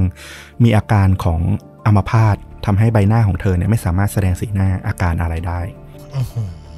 คือโดนที่ศีรษะแล้วรอดชีวิตได้นี่ก็ปาฏิหาริย์แล้วนะ ใช่ถูกต้อง นอกจากนี้เนี่ยมือปืนทั้งสองคนก็คืออิสมาอิลแล้วก็กาแซฟเนี่ยหลังจากที่ก่อเหตุที่สถานีรถไฟแล้วเนี่ยเขาก็เดินทางต่อไปตามท้องถนนนะ ระหว่างเดินทางเนี่ยเขาก็กราดยิงคนที่อยู่ตามท้องถนนไปด้วย ปรากฏว่ามีเจ้าหน้าที่ตำรวจเนี่ยเสียชีวิตไปถึง 8 นายระหว่างที่ 2 คนเนี่ยเดินทางเดินเท้าไปตามที่ต่างๆนะ โดยมีเรื่องเล่าว่าตอนที่เขาไปถึงสถานีตำรวจเนี่ย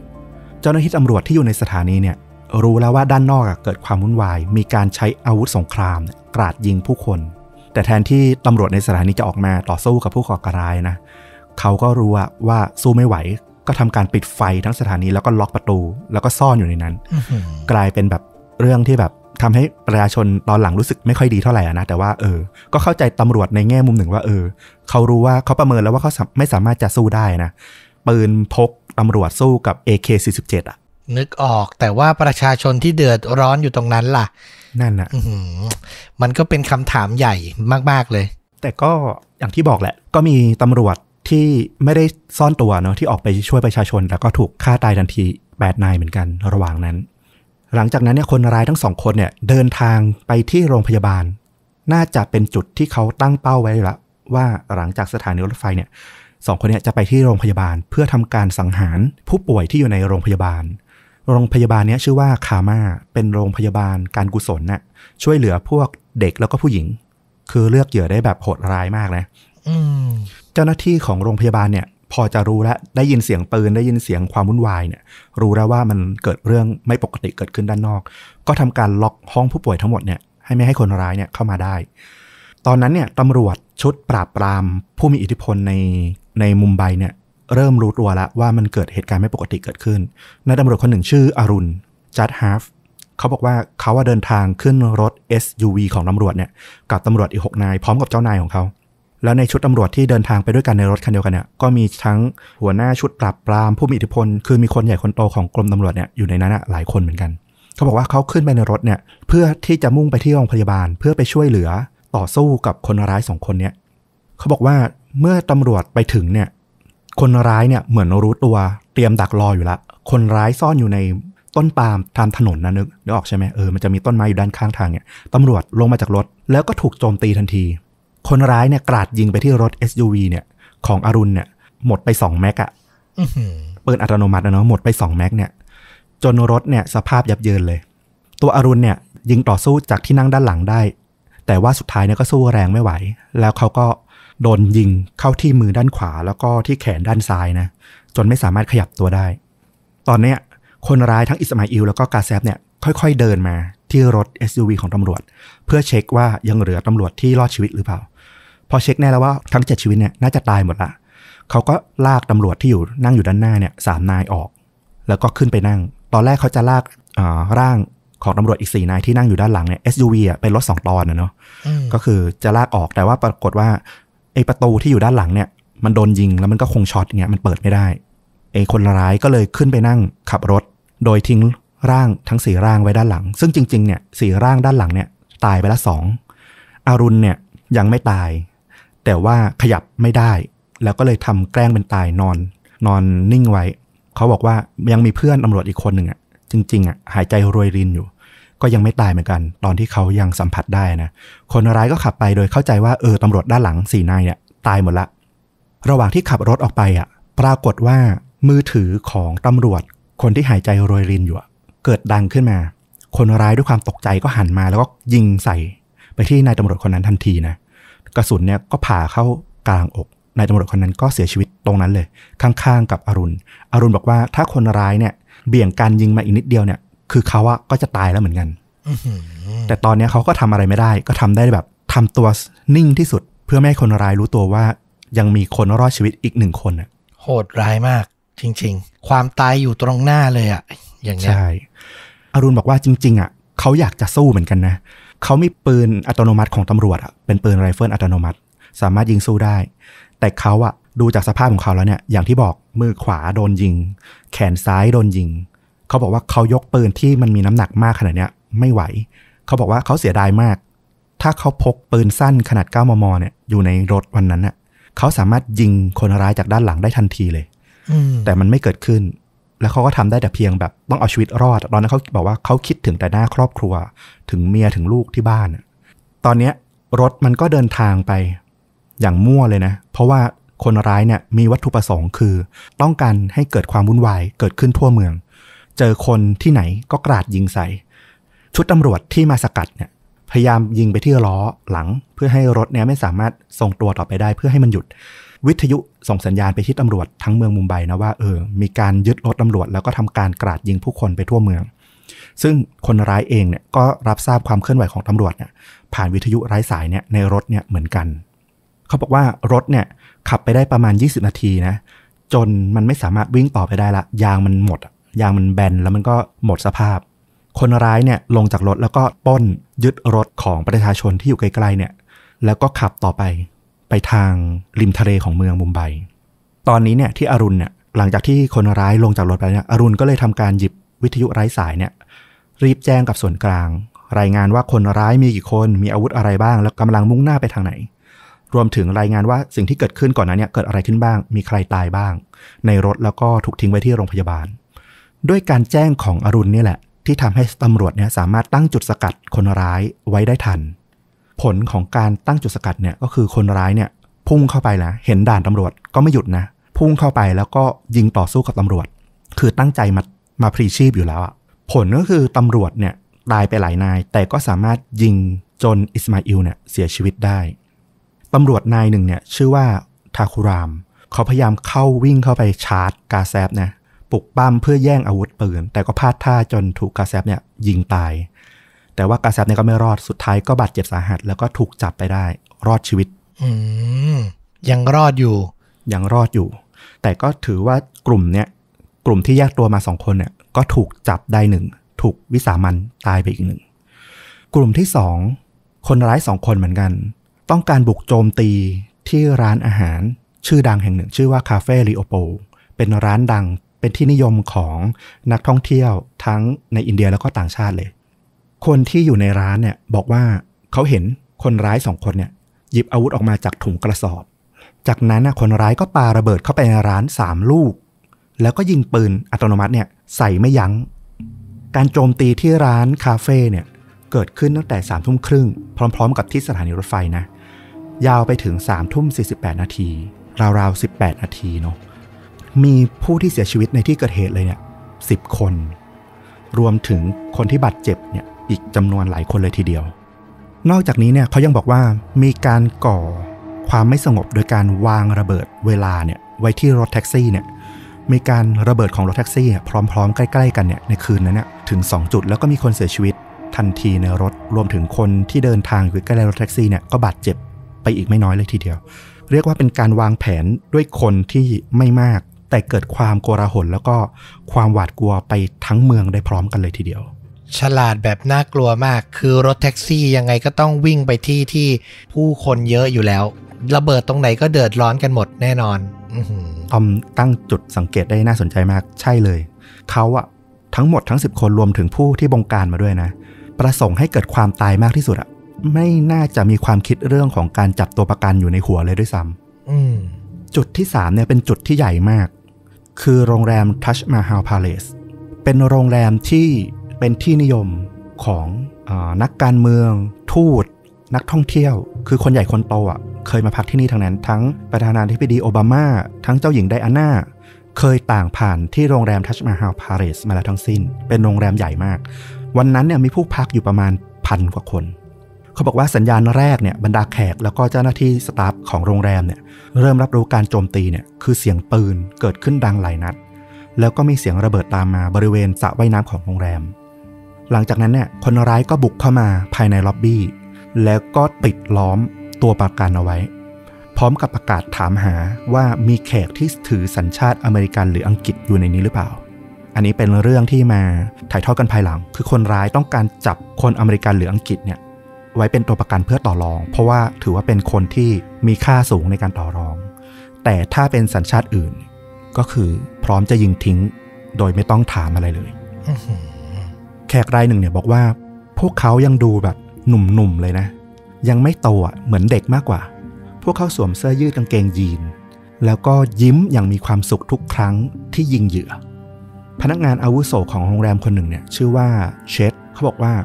เขาเริ่มเห็นคนร้ายเข้ามาเนี่ย สวมหมวกสีส้ม แล้วก็เสื้อยืดสีแดง แล้วก็สีส้ม คือมองเผินๆเนี่ยเหมือนเด็กมหาวิทยาลัยธรรมดาเลย หลังจากนั้นเนี่ยคนร้ายก็ชี้ปืนไปที่เพดาน แล้วก็ทำการยิงขึ้น ทุกคนเนี่ยหวาดกลัวแล้วก็ตกใจรีบหาที่ซ่อน ตอนนั้นเนี่ยเชสเนี่ยได้ส่งกุญแจให้กับผู้ช่วยของเขา เพื่อไปทำการล็อกห้อง ไม่ให้คนร้ายเข้ามาตรงจุดที่เขาอยู่ได้ เขาทำการปิดไฟ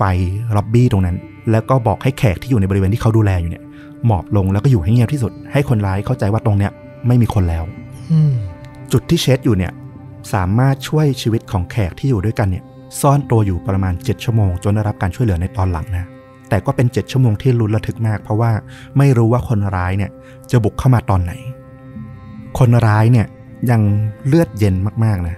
เพราะว่าเขาใช้วิธีการเคาะห้องของแขกไล่ไปทีละห้อง โดยสวมรอยเป็นพนักงานโรงแรม เคาะเรียกว่ามีบริการมานะ มีอาหารมาเสิร์ฟนะ มีอะไรอย่างเงี้ย พอแขกเปิดประตูมาเนี่ย ก็ทำการกราดยิงทิ้งทันที แล้วก็ทำอย่างเงี้ยไล่ไปทีละห้องอย่างเลือดเย็น โอ้โห จิตใจคนนะ อืม บรูคเซสเวลเนี่ยเป็นแขกในวันนั้นเธอเป็นดาราสาวชาวออสเตรเลีย เธอบอกว่ามันเป็นเรื่องที่น่าสื่อสยองมาก เธอต้องซ่อนตัวอยู่ในตู้จนกว่าจะมีคนมาช่วย เธอบอกว่าเธอเห็นคนยิงถูกยิงที่ระเบียง แล้วก็บางคนเนี่ยถูกยิงที่หน้าห้องน้ำคือไม่มีเวลาได้ทันตั้งตัวอะไรเลย ในคืนนั้นเนี่ยมีรายงานว่าเกิดระเบิดอย่างน้อย 6 ครั้ง ครั้งแรกที่บริเวณล็อบบี้ อีก2ครั้งที่บริเวณลิฟต์ เพื่อตัดการโดยสารของผู้โดยสารที่จะหลบหนี แล้วก็อีก 3 ครั้งในบริเวณโซนอาหารของโรงแรม ตอนนั้นเนี่ยช่างภาพคนหนึ่งชื่อว่าดานิราเฟเดริซีเธอเนี่ยมาถ่ายทำสารคดีอยู่ที่โรงแรมนี้พอดีเลย เธอเล่าว่าเครื่องบินอะเลทเธอเลยมาที่โรงแรมเนี่ยช้ากว่ากำหนด แล้วเธอก็มาถึงพอดีกับที่มือปืนเนี่ยเปิดฉากยิงเลย เธอบอกว่า ฉันน่ะแยกตัวขอตัวออกจากแผนกต้อนรับเนี่ยแล้วก็กำลังเริ่มเดินขึ้นไปชั้นบน หลังจากนั้นเนี่ยก็มีกระสุนเนี่ยวิ่งไล่ยิงตามหลังฉัน คือถ้าฉันออกจากจุดแผนกต้อนรับ ช้าไปแค่10วินาทีอะฉันก็น่าจะตายละอื้อหือดานิล่าเนี่ยรีบวิ่งไปที่บาร์ในชั้นหนึ่งเพื่อหลบซ่อนทันที เธอวิ่งเข้าไปในห้องอาหารนะแล้วก็รีบตะโกนบอกคนที่อยู่ในนั้นบอกว่า มีคนร้ายรีบปิดประตูเร็ว ซึ่งประตูเนี่ยเป็นกระจกมันถูกยิงทะลุมาได้ บรรดาแขกที่อยู่ตรงนั้นรวมถึง staff เนี่ยก็เลยช่วยกันดันเฟอร์นิเจอร์เนี่ยเอาไปดันประตูไว้ ไม่ให้คนร้ายเนี่ยสามารถเข้ามาได้ง่าย ๆ เธอบอกว่าห้องที่อยู่ติดกันกับบาร์เนี่ยเป็นห้อง ballroom ซึ่งกำลังมีการจัดงานแต่งงานของชาวอินเดียอยู่ ตอนนี้แขกในงานอะมีประมาณรวมกันกับแขกที่อยู่ในบาร์ด้วยเนี่ยราวๆ75ถึง80คน ทั้งหมดเนี่ยต่างตกอยู่ในความตื่นกลัว ในห้อง ballroom เนี่ยมีหน้าต่างอยู่ หลายๆคนเนี่ยพยายามจะหนีออกจากทางหน้าต่างนั้นนะเพราะว่ามันก็อยู่เพียงชั้นหนึ่งมันก็ไม่ได้สูงมากนะสามารถปีนออกไปได้ แต่ว่ากระจกของห้องบอลลูมเนี่ย มันดันเป็นกระจกสองชั้นที่ไม่สามารถเปิดได้แล้วก็ทำลายไม่ได้ด้วย ตอนนี้เนี่ยดาเนล่าบอกว่าทุกคนรู้ตัวแล้วว่า ติดอยู่ในกับดัก เพราะว่ามันไม่มีทางออกไม่มีทางหนีรอแค่คนร้ายจะรู้ว่ามีคนอยู่ในนี้แล้วเข้ามาฆ่าเท่านั้นเอง หลายคนเนี่ยเริ่มสิ้นหวังแล้วก็โทร หาเพื่อนหาครอบครัว สั่งลานะสั่งเสียละ แต่นาเนล่าเนี่ยบอกขอให้ทุกคนเนี่ยปิดโทรศัพท์เพื่อให้มันเงียบที่สุด อย่างน้อยก็ซื้อเวลาให้คนร้ายเนี่ยรู้ตัวน้อยที่สุดว่ามีคนอยู่ในห้องอาหารนี้ เธอบอกว่าทั้งค่ำคืนนั้นนะเธอได้ยินเสียงปืนแล้วก็เสียงผู้คนร้องขอชีวิตอยู่ข้างนอกเนี่ยเกิดขึ้นหลายครั้ง แต่ถึงกรณนั้นเนี่ยก็ยังไม่มีความช่วยเหลือจากทางตำรวจหรือทหารเข้ามาช่วยเลย ทั้งคืนเลยเหรอ ใช่ อื้อหืออะไรทำให้มันนานขนาดนั้น อันนี้เนี่ย มาอธิบายตอนหลังได้ว่าจริง ๆตำรวจอะรู้ละ แต่อย่างที่บอกไม่มีกำลังพอที่จะสู้กับกลุ่มก่อการร้ายที่อาวุธครบมือ ก็ทำได้เพียงแค่ตรึงอยู่ด้านนอกอะแล้วก็ช่วยเหลือคนที่พอจะหนีออกมาได้แค่นั้นเอง ไม่สามารถบุกเข้าไปต่อสู้ได้ อีกหนึ่งอย่างก็คือ ตอนนั้นเนี่ยสถานการณ์มันสับสนมาก ยังไม่มีการชี้ชัดว่าคนร้ายเนี่ยมาประสงค์เพื่อที่จะฆ่า ทุกคนหรือต้องการจับตัวประกันตำรวจก็ไม่กล้าบุกเพราะกลัวว่าจะเป็นอันตรายกับตัวประกันที่อยู่ด้านในหลายร้อยชีวิตอืมดานิเอล่าเนี่ยเล่าว่าตอนนั้นเนี่ยมันเริ่มมีการระเบิดขึ้นในโรงแรมหลายครั้ง พวกเธอเนี่ยกับแขกคนอื่นๆเนี่ยก็จับมือแล้วก็นอนลงกับพื้น คือทุกคนเนี่ยเริ่มเตรียมใจแล้วว่า คงไม่รอดออกไปได้ละ ถึงแม้คนร้ายจะไม่มายิงไม่มาเจอ แต่สุดท้ายพวกเขาเนี่ยก็น่าจะตายจากระเบิด หรือไฟไหม้ที่เกิดขึ้นอยู่ดี ตอนนั้นน่ะดานิเอล่าบอกว่าเธอคิดถึงลูกชายของเธอ ซึ่งอายุเพียงสองขวบเท่านั้นเอง แต่ระหว่างที่กำลังทำใจว่าจะตายอยู่นั้นนะ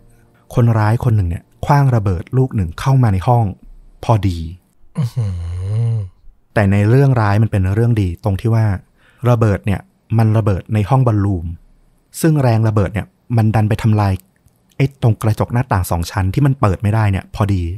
ทำให้แขกทั้งหมดที่เหลือเนี่ยสามารถออกมาจากทางหน้าต่าง แล้วก็รอดชีวิตได้ รวมถึงดานิเอล่าด้วย ดวงแท้ๆเลย ดวงจริง ๆ นักข่าวคนหนึ่ง ชื่อว่าคุณโซนารี เธอก็ติดอยู่ในห้องพักของเธอเหมือนกัน ประมาณสามทุ่มครึ่งเธอเริ่มได้ยินเสียงปืน และตอนนั้นนะเธอก็เริ่มสื่อสารกับทีมของเธอ ทีมนักข่าวทีม PR ของเธอเหมือนกันว่า ให้รีบล็อกประตู หลังจากนั้นเนี่ยพอประมาณสี่ทุ่มสี่สิบห้าเนี่ย เธอเริ่มเข้าใจแล้วว่าเกิดอะไรขึ้นจากข่าวที่เธอติดตาม เธอรู้แล้วว่าตอนเนี้ยเธอตกอยู่ในสถานการณ์ เป็นเหยื่อของการก่อการร้ายในโรงแรม เธอขังตัวเองอยู่ในห้องเนี่ย ยาวนานจนลืมเวลาไปเลย แต่ว่าสติของเธอเนี่ยตื่นตลอดเวลา เพราะว่ามันมีเสียงปืนเสียงระเบิดเกิดขึ้นตลอดเวลาเธออะทำใจให้แบบหลับไม่ลงจริง ๆ หลังจากนั้นเธอก็ได้รับอีเมลจากทางหัวหน้าของเธอบอกว่าให้รีบออกจากตรงนั้นมาซะเธอก็เลยแบบ ทำใจสู้นะ เปิดประตูห้องพัก แล้วก็ดูว่าปลอดภัยหรือเปล่า สาเหตุที่หัวหน้าของเธอบอกให้รีบออกมาซะเพราะว่าตอนนี้สถานการณ์ข้างนอกเนี่ยคือมันเริ่มมีไฟไหม้มีกลุ่มควันไฟเนี่ยขึ้นที่ชั้นหนึ่งคือถ้าเธอไม่รีบออกมาสุดท้ายเธอก็ต้องถูกไฟคลอกตายแน่ๆ ถ้าเกิดไม่สามารถควบคุมสถานการณ์ควบคุมไฟได้ เธอออกมาที่โถงทางเดินเนี่ย เธอไม่เห็นใคร ทุกอย่างดูเงียบสงบไปหมด แต่แล้วระหว่างที่เธอกำลังตัดสินใจไปที่ลิฟต์เนี่ย เธอก็เกิดฉุกคิดขึ้นได้ ว่าลิฟต์มันน่าจะอันตรายมาก เธอก็เลยเปลี่ยนวิ่งไปทางบันไดหนีไฟแทน เธอบอกว่าบันไดหนีไฟเนี่ยทั้งแคบแล้วก็มืดมาก เธอค่อยๆเดินลงไปที่ชั้นล่าง แล้วยิ่งเดินลงไปใกล้ชั้นล่างเท่าไหร่ เธอก็ยิ่งได้ยินเสียงปืนเนี่ยดังชัดขึ้นเรื่อยๆ ตอนนี้เธอมาถึงที่ประตูชั้นหนึ่งละ มันเขียนไว้ว่าถ้าคุณเปิดประตูเนี้ยสัญญาณเตือนภัยมันจะดังขึ้น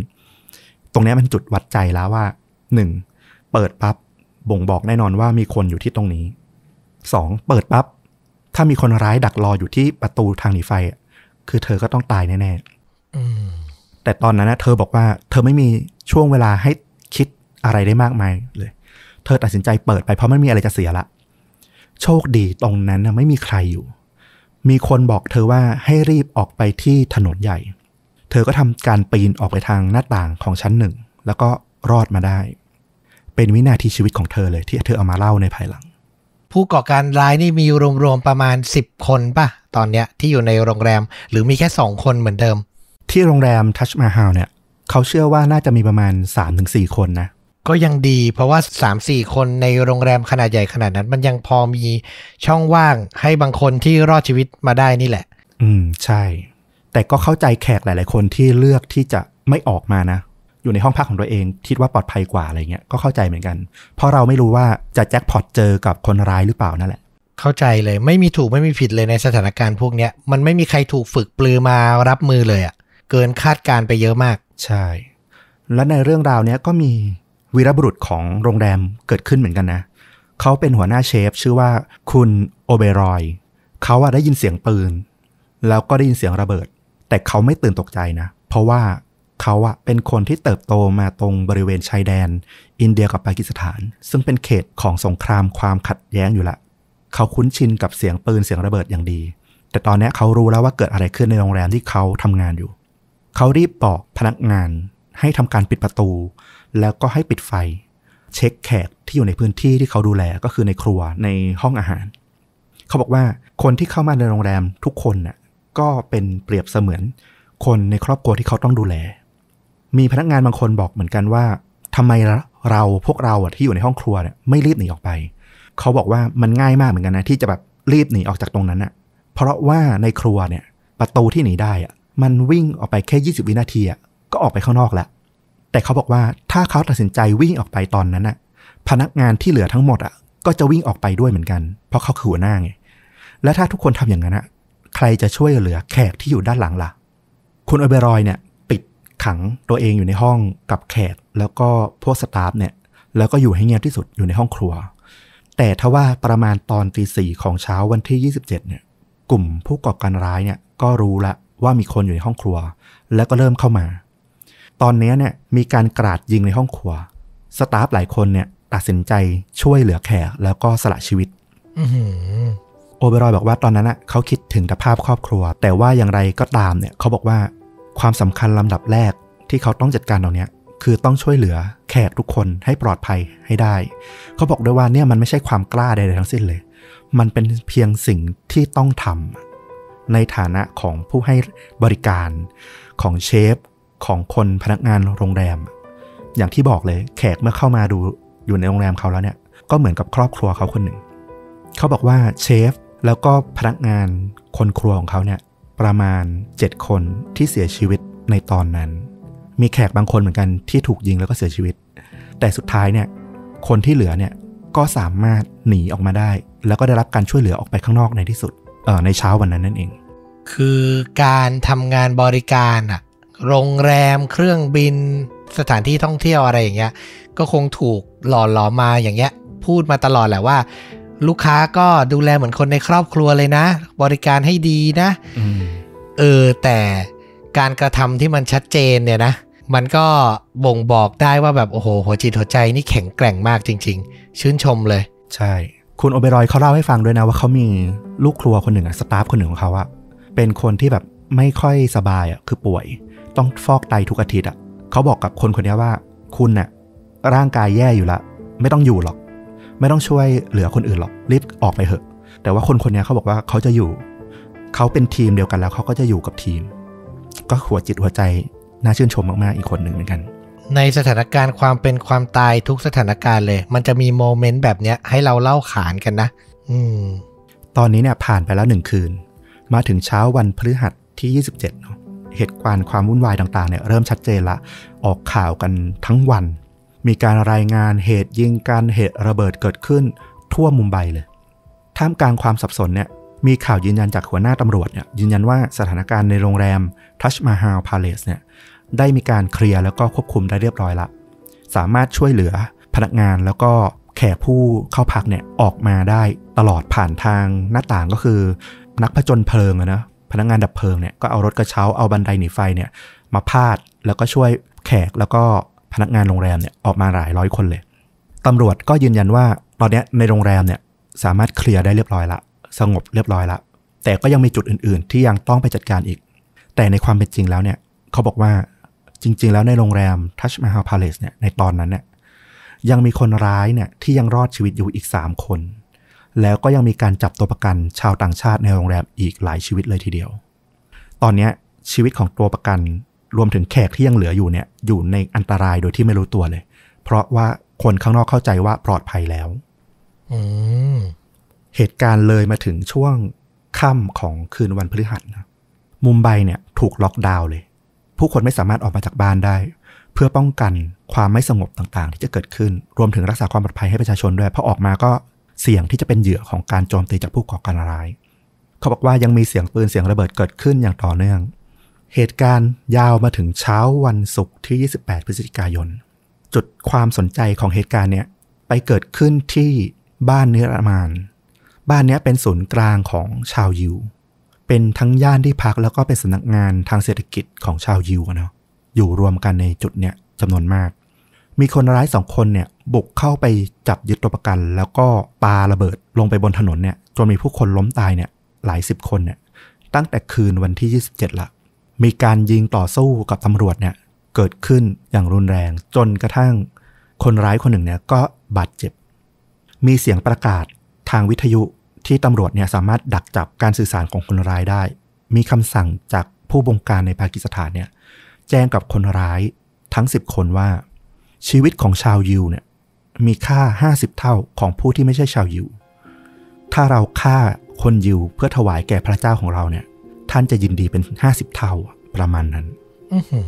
ตำรวจเนี่ย คอมมานโดมาถึงวันที่ 28 แล้วเนี่ย ชุดคอมมานโดจากกรุงเดลีเนี่ย จากเมืองหลวงเนี่ย ก็สามารถเข้ามาในมุมไบได้ละ ปฏิบัติการการต่อสู้เนี่ย ก็เลยเริ่มมีการตอบโต้กับคนร้ายที่ชัดเจนขึ้น เพราะว่าสามารถใช้อาวุธหนัก ตอบโต้กับอาวุธหนักได้ละ แล้วท่าที่คนร้ายก็เริ่มชัดเจนขึ้นว่าไม่เก็บตัวประกันเอาไว้ คอมมานโดเนี่ยบุกเข้าบ้านนิรมานคืน สามารถยิงคนร้ายเนี่ยตายได้สองศพ แล้วก็พบว่าในที่เกิดเหตุเนี่ย มีชาวยิวที่ถูกฆ่าไปแล้วเนี่ยถึง 8 คนเลยทีเดียวอืมโดยหนึ่งในนั้นเนี่ย เป็นครูสอนศาสนาชาวยิว แล้วก็ภรรยาของเขาที่กำลังตั้งท้องได้เพียง 6 เดือนเท่านั้นเอง แต่ว่าก็โชคดีที่ลูกชายวัยสองขวบของเขาเนี่ย รอดชีวิตได้เพราะว่าพี่เลี้ยงชาวอินเดียเนี่ยสามารถช่วยชีวิตออกมาได้ก่อน สถานที่อีกสถานที่หนึ่งที่ถูกยึดเหมือนกัน คือโรงแรมโอเบรอยทริเดน ที่นี่เนี่ยถูกยึดพร้อมๆ กับทัชมาฮานพาเลสแต่ว่าในเช้าวันศุกร์ที่ 28 เนี่ยทางคอมมานโดก็สามารถบุกยึดแล้วก็ฆ่าคนร้ายได้ทั้งสองคน ช่วยตัวประกันออกมาได้หลายร้อยคนนะเนาะแล้วก็มีผู้ที่เสียชีวิต 32 ศพ แล้วก็บาดเจ็บอีกกว่า 200 กว่าคน กลับมาที่โรงแรมทัชมาฮาลเนาะเดิมตำรวจเนี่ยเข้าใจว่าควบคุมสถานการณ์ได้แล้ว แต่ในความเป็นจริงก็คืออย่างที่เราบอกไปเลยก็คือคนร้ายเนี่ย ยังเหลือรอดอีกอย่างน้อย 2-3 คน แล้วก็ทำการเริ่มเปิดฉากยิงอีกครั้ง พอมีเสียงปืนเสียงระเบิดเกิดขึ้นอีกเนี่ยตำรวจก็รู้แล้วว่าข้างในไม่ปลอดภัยอีกละตอนนี้ไฟไหม้ที่ชั้นล่างของทัชมาฮาลเนี่ยก็เริ่มปกคลุมควันเริ่มคลุ้งปกคลุมไปทั่วเหมือนกัน พวกดับเพลิงเนี่ยก็ยังไม่สามารถเข้าไปจัดการกับไฟได้ กลุ่มคอมมานโดเนี่ยเขาบอกว่าต้องสลับเวียนกันเข้าไปจัดการสู้ยิงตอบโต้กับคนร้ายเนี่ยเป็นชุดๆผัดกันเป็นกะ เวียนเข้าไปเรื่อยๆ จนกว่าคนร้ายจะหมดแรงอะว่าอย่างนั้นเถอะ ยิงสู้กันทั้งคืน จนมาถึง8โมงเช้าวันเสาร์ในที่สุดเนี่ยคอมมานโดก็สามารถบุกฆ่าคนร้ายทั้ง 3 คนได้สำเร็จ สรุปเหตุการณ์ที่เกิดขึ้นทั้งหมดเนี่ยมีคนบาดเจ็บจากเหตุการณ์ก่อการร้ายในมุมไบครั้งนี้เนี่ยบาดเจ็บ 300 คน แล้วก็เสียชีวิตไปกว่า 195 คน ในจำนวนนี้เป็นคนต่างชาติ 27 คน ทั้งอิสราเอล อเมริกัน ฝรั่งเศส ออสเตรเลีย แคนาดา เยอรมัน ญี่ปุ่น ไซปรัส อิตาลี สิงคโปร์ แล้วก็มีคนไทยด้วยหนึ่งคน น่าเสียใจมากเหตุผลมีไหมว่าเขาเข้ามาก่อเหตุในอินเดียเพื่ออะไรจุดประสงค์หลักมีปะๆอืม ผู้ก่อการร้ายเนี่ย หลังจากที่เหตุการณ์ทุกอย่างสงบแล้วก็เริ่มมีการสอบสวนต่างๆ ได้ชัดเจนขึ้นเนี่ย คนร้ายที่เข้ามาเนี่ยมีด้วยกัน 11 คนหนึ่งคนน่าจะเป็นคนที่มาดูลาดเราก่อนหน้านี้แล้วนะ แล้วก็ 10 คนที่เดินทางมาถึงคืนวันพุธอย่างที่เราเล่าไป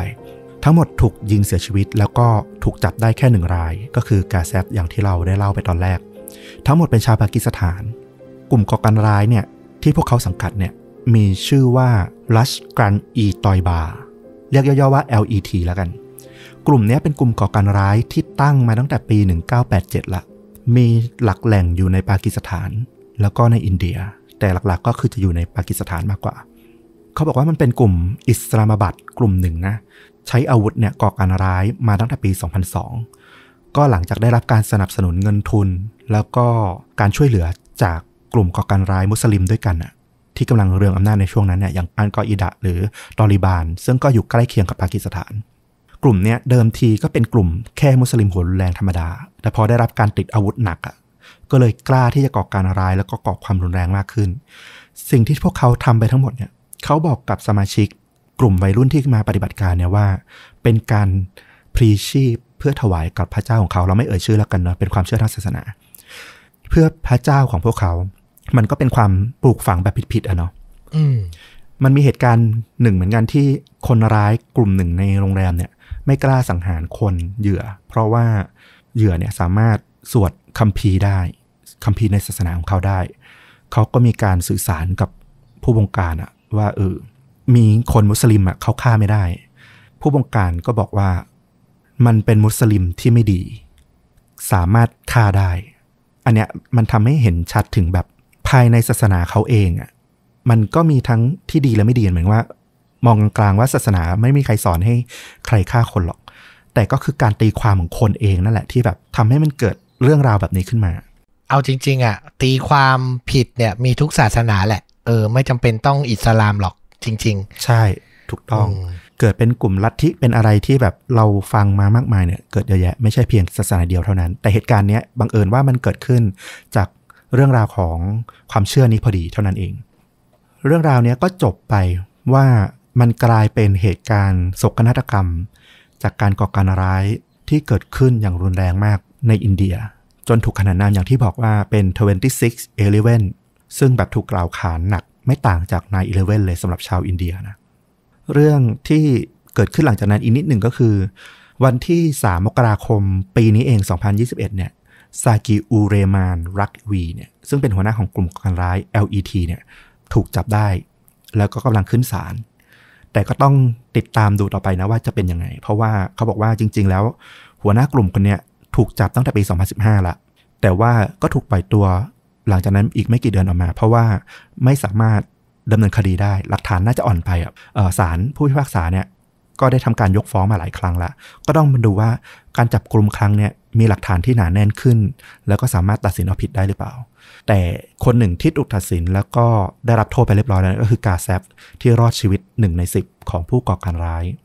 เขาถูกขึ้นศาลแล้วก็ถูกตัดสินประหารชีวิต ด้วยการแขวนคอในปี 2012 ก็เป็นอันบทสรุปของเรื่องราวทั้งหมดณปัจจุบันนี้เนาะการวิเคราะห์สถานการณ์ก่อการร้ายอย่างเงี้ยคือตอนแรกที่แบบเห็นพวกนายอีเลเว่นพวกอะไรใหม่ ๆ ก็รู้สึกไปถึงว่าความคลั่ง ความบ้าของบางกลุ่มบางคนที่คิดจะทำก็ทำแบบทำร้ายผู้คนที่แบบว่ารู้สึกว่าเป็นอุปสรรค คิดเห็นไม่ตรงกันทำให้เกิดเรื่องราวความขัดแย้งในประเทศหรือความเชื่อของตน เออตอนแรกเลยนะคิดอย่างนี้แต่พออยู่ไปนานๆขึ้น เห็นหลายเหตุการณ์มากขึ้น เห็นการวิเคราะห์ทั้งสารคดีทั้งข่าวมากขึ้น มันต้องมองและวิเคราะห์ในภาพรวม รอบด้านมาก ๆ เลยนะ และซับซ้อนมากๆ ถึงจะเข้าใจการกระทำเหล่านี้ได้คือถามว่าผิดไหมผิดแบบไม่ต้องคิดตอบได้เลยว่าทำอย่างเงี้ยยังไงก็ผิด ไม่ว่าเป้าประสงค์จะเป็นอะไรก็ตามยังไงก็ผิดทำร้ายชีวิตเพื่อนมนุษย์ด้วยกัน แต่ไอสิ่งที่ทำให้ผลักดันให้มันมาถึงจุดเนี้ยโอ้โห ซับซ้อนและต้องบอกเลยว่าแบบไม่มีความสามารถพอที่จะพูดให้เห็นภาพรอบด้านได้จริง ๆ เออ ต้องผ่านการศึกษากันมาเยอะมาก ใช่ จริง ๆ ก็มีหนังหลายเรื่องนะที่สามารถช่วยให้เราเห็นภาพการเกิดขึ้นของกลุ่มมุสลิมหัวแรงอย่างอันกออิดะ หรือตอริบานอะไรเงี้ย อย่าง The Kite Runner ก็เป็นหนังที่เล่าถึงเรื่องเหตุการณ์ในอัฟกานิสถานในช่วงเปลี่ยนผ่านนะจากยุคราชวงศ์มาสู่ ยุคที่โซเวียตเข้าพยายามยึดครอง แล้วก็อเมริกามาช่วยสนับสนุนอะไรอย่างเงี้ยจนสุดท้ายก็กลายเป็นกลุ่มก่อการร้ายไปในที่สุดเนี่ยหรืออีกเรื่องที่ ลองไปดูกันก็ได้อย่าง อันนี้น่าจะหาดูง่ายขึ้นอีกหน่อยก็คือCharlie Wilson's War ทอมแฮงส์เล่นแล้วก็มีจูเลียโรเบิร์ตส์อ่าน่าจะนึกภาพกันได้ ก็จะเล่าเรื่องราวของสมาชิกสภาคุณวิลสันเนี่ยที่เขาแบบเดินทางไปที่ปากีสถานแล้วเขาก็แบบ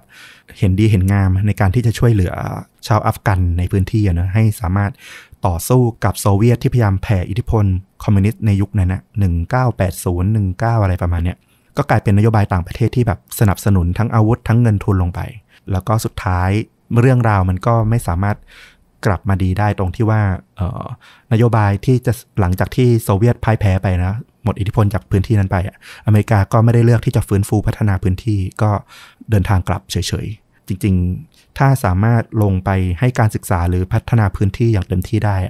กลุ่มมุสลิมหัวรุนแรงก็อาจจะไม่เกิดขึ้นมากอย่างในปัจจุบัน ก็คือสุดท้ายการกระทำของอเมริกาในวันนั้นก็อาจจะเป็นเหมือนสารตั้งต้นส่วนหนึ่งให้เกิด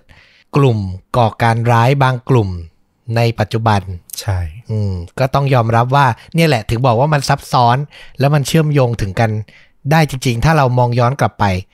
นะครับ ซึ่งอันเนี้ยเราต้องอาศัยการวิเคราะห์เสาะหาข้อมูลแล้วก็มาถกเถียงกันอีกเยอะ ภาพยนตร์ที่ฟลุกบอกนี่ก็น่าสนใจ Charlie Wilson's War นี่ก็สร้างจากเรื่องจริงเนาะบุคคลที่มีตัวตนจริง แล้วไอ้เหตุการณ์ที่มุมไบเนี่ยมีภาพยนตร์ไหมมีหลายเรื่องเลย ส่วนใหญ่จะเป็นหนังจากทางอินเดียที่เขาผลิตขึ้นมาเองอะเนาะ แต่เรื่องหนึ่งที่หาชมง่ายเลย คือเรื่อง Hotel Mumbai ชื่อตรงตัวเลย โรงแรมในมุมไบ หนังปี 2018 ดาราที่เล่นก็มีอย่างเดฟพาเทลที่เล่น Slumdog Millionaire เนาะที่เป็นพระเอก แล้วก็อย่างอาร์มี่แฮมเมอร์ก็เป็นดาราจากฝั่งฮอลลีวูดที่มาเล่นด้วย คุณอาร์มี่นี่ตอนหลังก็มีเรื่องราวดราม่าเนาะน่าจะหายไปจากวงการละ หนังสนุกมากตื่นเต้นระทึกขวัญเขาก็เอามาจากเหยื่อหลาย ๆ ครอบครัวมาผสมสร้างในตัวละคร ก็คือตัวละครไม่ได้เป็นตัวละครที่มีอยู่จริงหรอก แต่ก็คือเอาเหตุการณ์ที่เกิดขึ้นจริง ๆ จากครอบครัวเนี้ยมาผสมมาสร้างขึ้นเป็นตัวละครนี้ แล้วก็ให้เกิดสถานการณ์ขึ้น แต่ก็มีตัวละครหนึ่งที่มีอยู่จริงในเรื่องจริงเลยก็คือ คุณเชฟ โอเบรอยที่เราเล่ากันไปนั่นแหละ ว่าเขาเป็นฮีโร่ในเหตุการณ์นี้เลย เขาก็ได้ปรากฏอยู่ในหนังเหมือนกัน แต่ไม่ได้เป็นตัวจริงมาเล่นนะ ก็คือ เอาเรื่องราวของเขาเนี่ยมาถ่ายทอดในหนังด้วยเหมือนกันอืมน่าสนใจมากเลยอะภาพยนตร์ที่จำลองเหตุการณ์จริงอย่างเงี้ยโอ้ถ้าทำถึงนะ ดูสนุกแล้วก็มันสะเทือนใจอะแนะนำเลยจริง ๆ เราไปดูแล้วแบบโอ้โห มันอึ้งเหมือนกันนะ อย่างฉากการไล่ฆ่าของคนในโรงแรมอะมันดูเลือดเย็นแล้วก็แบบนั่นมาก ๆ รวมถึงหลาย ๆ ฉากที่เขาพยายามวิพากษ์เรื่องของอย่างที่เราคุยกันมา เรื่องของความเชื่อต่าง ๆ เนี่ยก็น่าสนใจเหมือนกันดูแล้วก็ชวนให้ฉุกคิดหลาย ๆ อย่าง แนะนำแนะนำน่าสนใจจริง ๆ นะครับ ก็ไปหารับชมกันได้ เดี๋ยวผมจะแปะตัวอย่างเทรลเลอร์ไว้ที่ท็อปคอมเมนต์ใน YouTube เหมือนเดิมนะครับผมเอาละนี่ก็คือเรื่องจริงยิ่งกว่าหนังนะ ต่อยอดจากช่วงนี้ที่เหตุการณ์9-11ถูกเอามาพูดถึงอีกครั้งหนึ่งเนาะโอ้ ต้องบอกว่ารุนแรงไม่ต่างกันเลย จริง ๆ แล้วก็ภาวนาว่า ขอเถอะขอให้มันเป็นครั้งสุดท้ายนะอาจจะเป็นไปได้ยากอะแต่ก็ยังภาวนาอยู่ดีอืมจริง ๆ โลกของเราตอนเนี้ย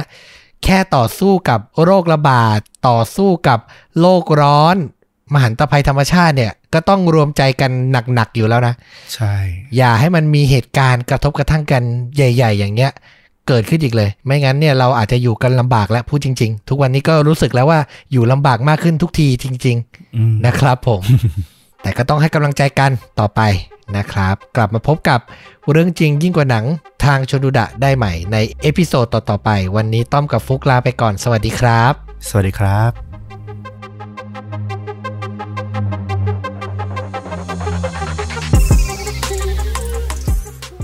เมื่อแอปหาคู่ กลายเป็นประตูสู่ความตาย เรื่องจริงสุดสะเทือนขวัญจากอินเดีย ที่จะเตือนให้คุณระวัง ทุกครั้งที่ปัดขวา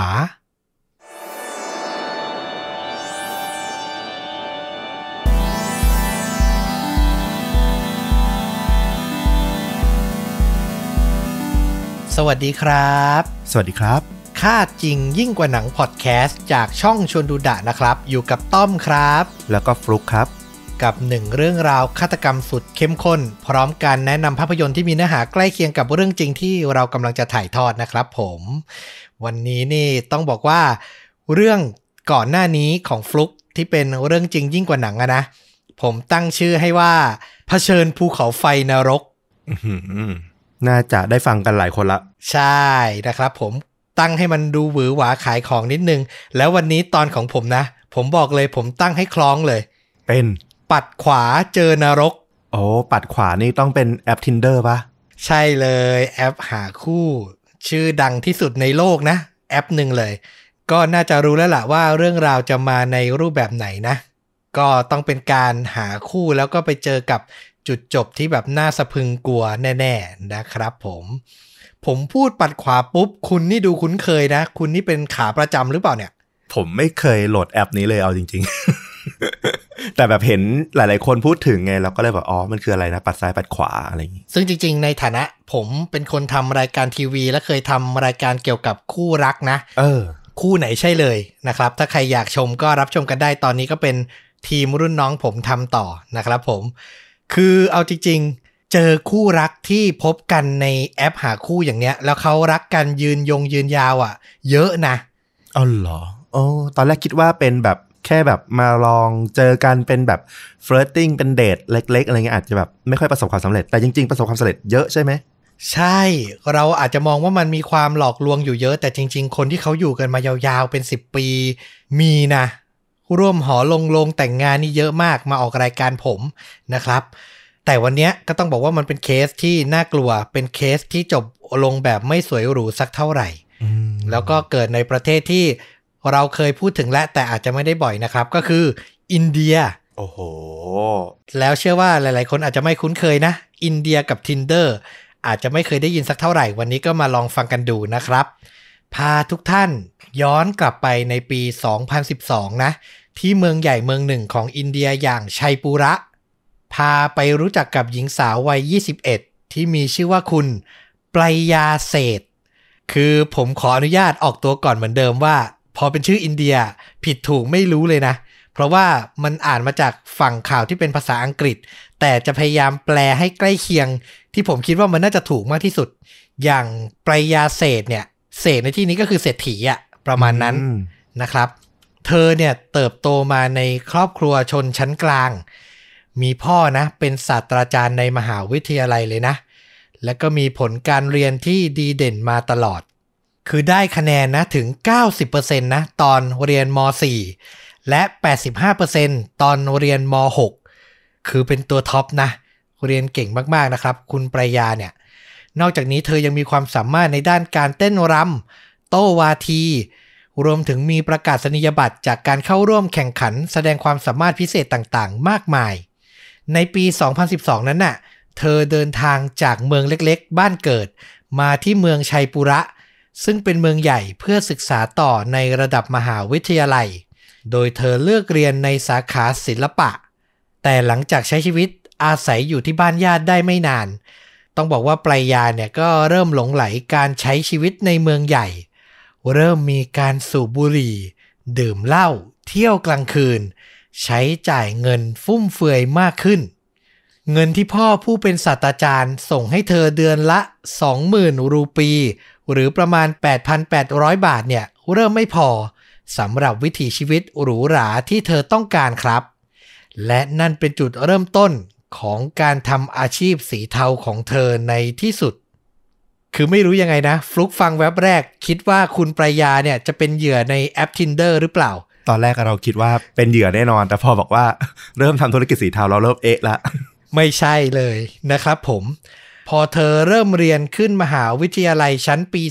2ปรายาก็เลือกออกจากบ้านญาติที่เธออาศัยอยู่เนี่ยนะ มาใช้ชีวิตตัวคนเดียว เธอเริ่มต้นทำเว็บไซต์ หาเพื่อนเที่ยวสำหรับนักธุรกิจที่มีฐานะ พอมีนักธุรกิจหลงกลติดต่อขอใช้บริการผ่าน WhatsApp เธอก็จะส่งรูปภาพหญิงสาวให้เลือก รวมถึงรูปตัวเธอเองด้วยนะ จากนั้นก็จะทำทีเป็นนัดพบคนเหล่านั้นที่โรงแรม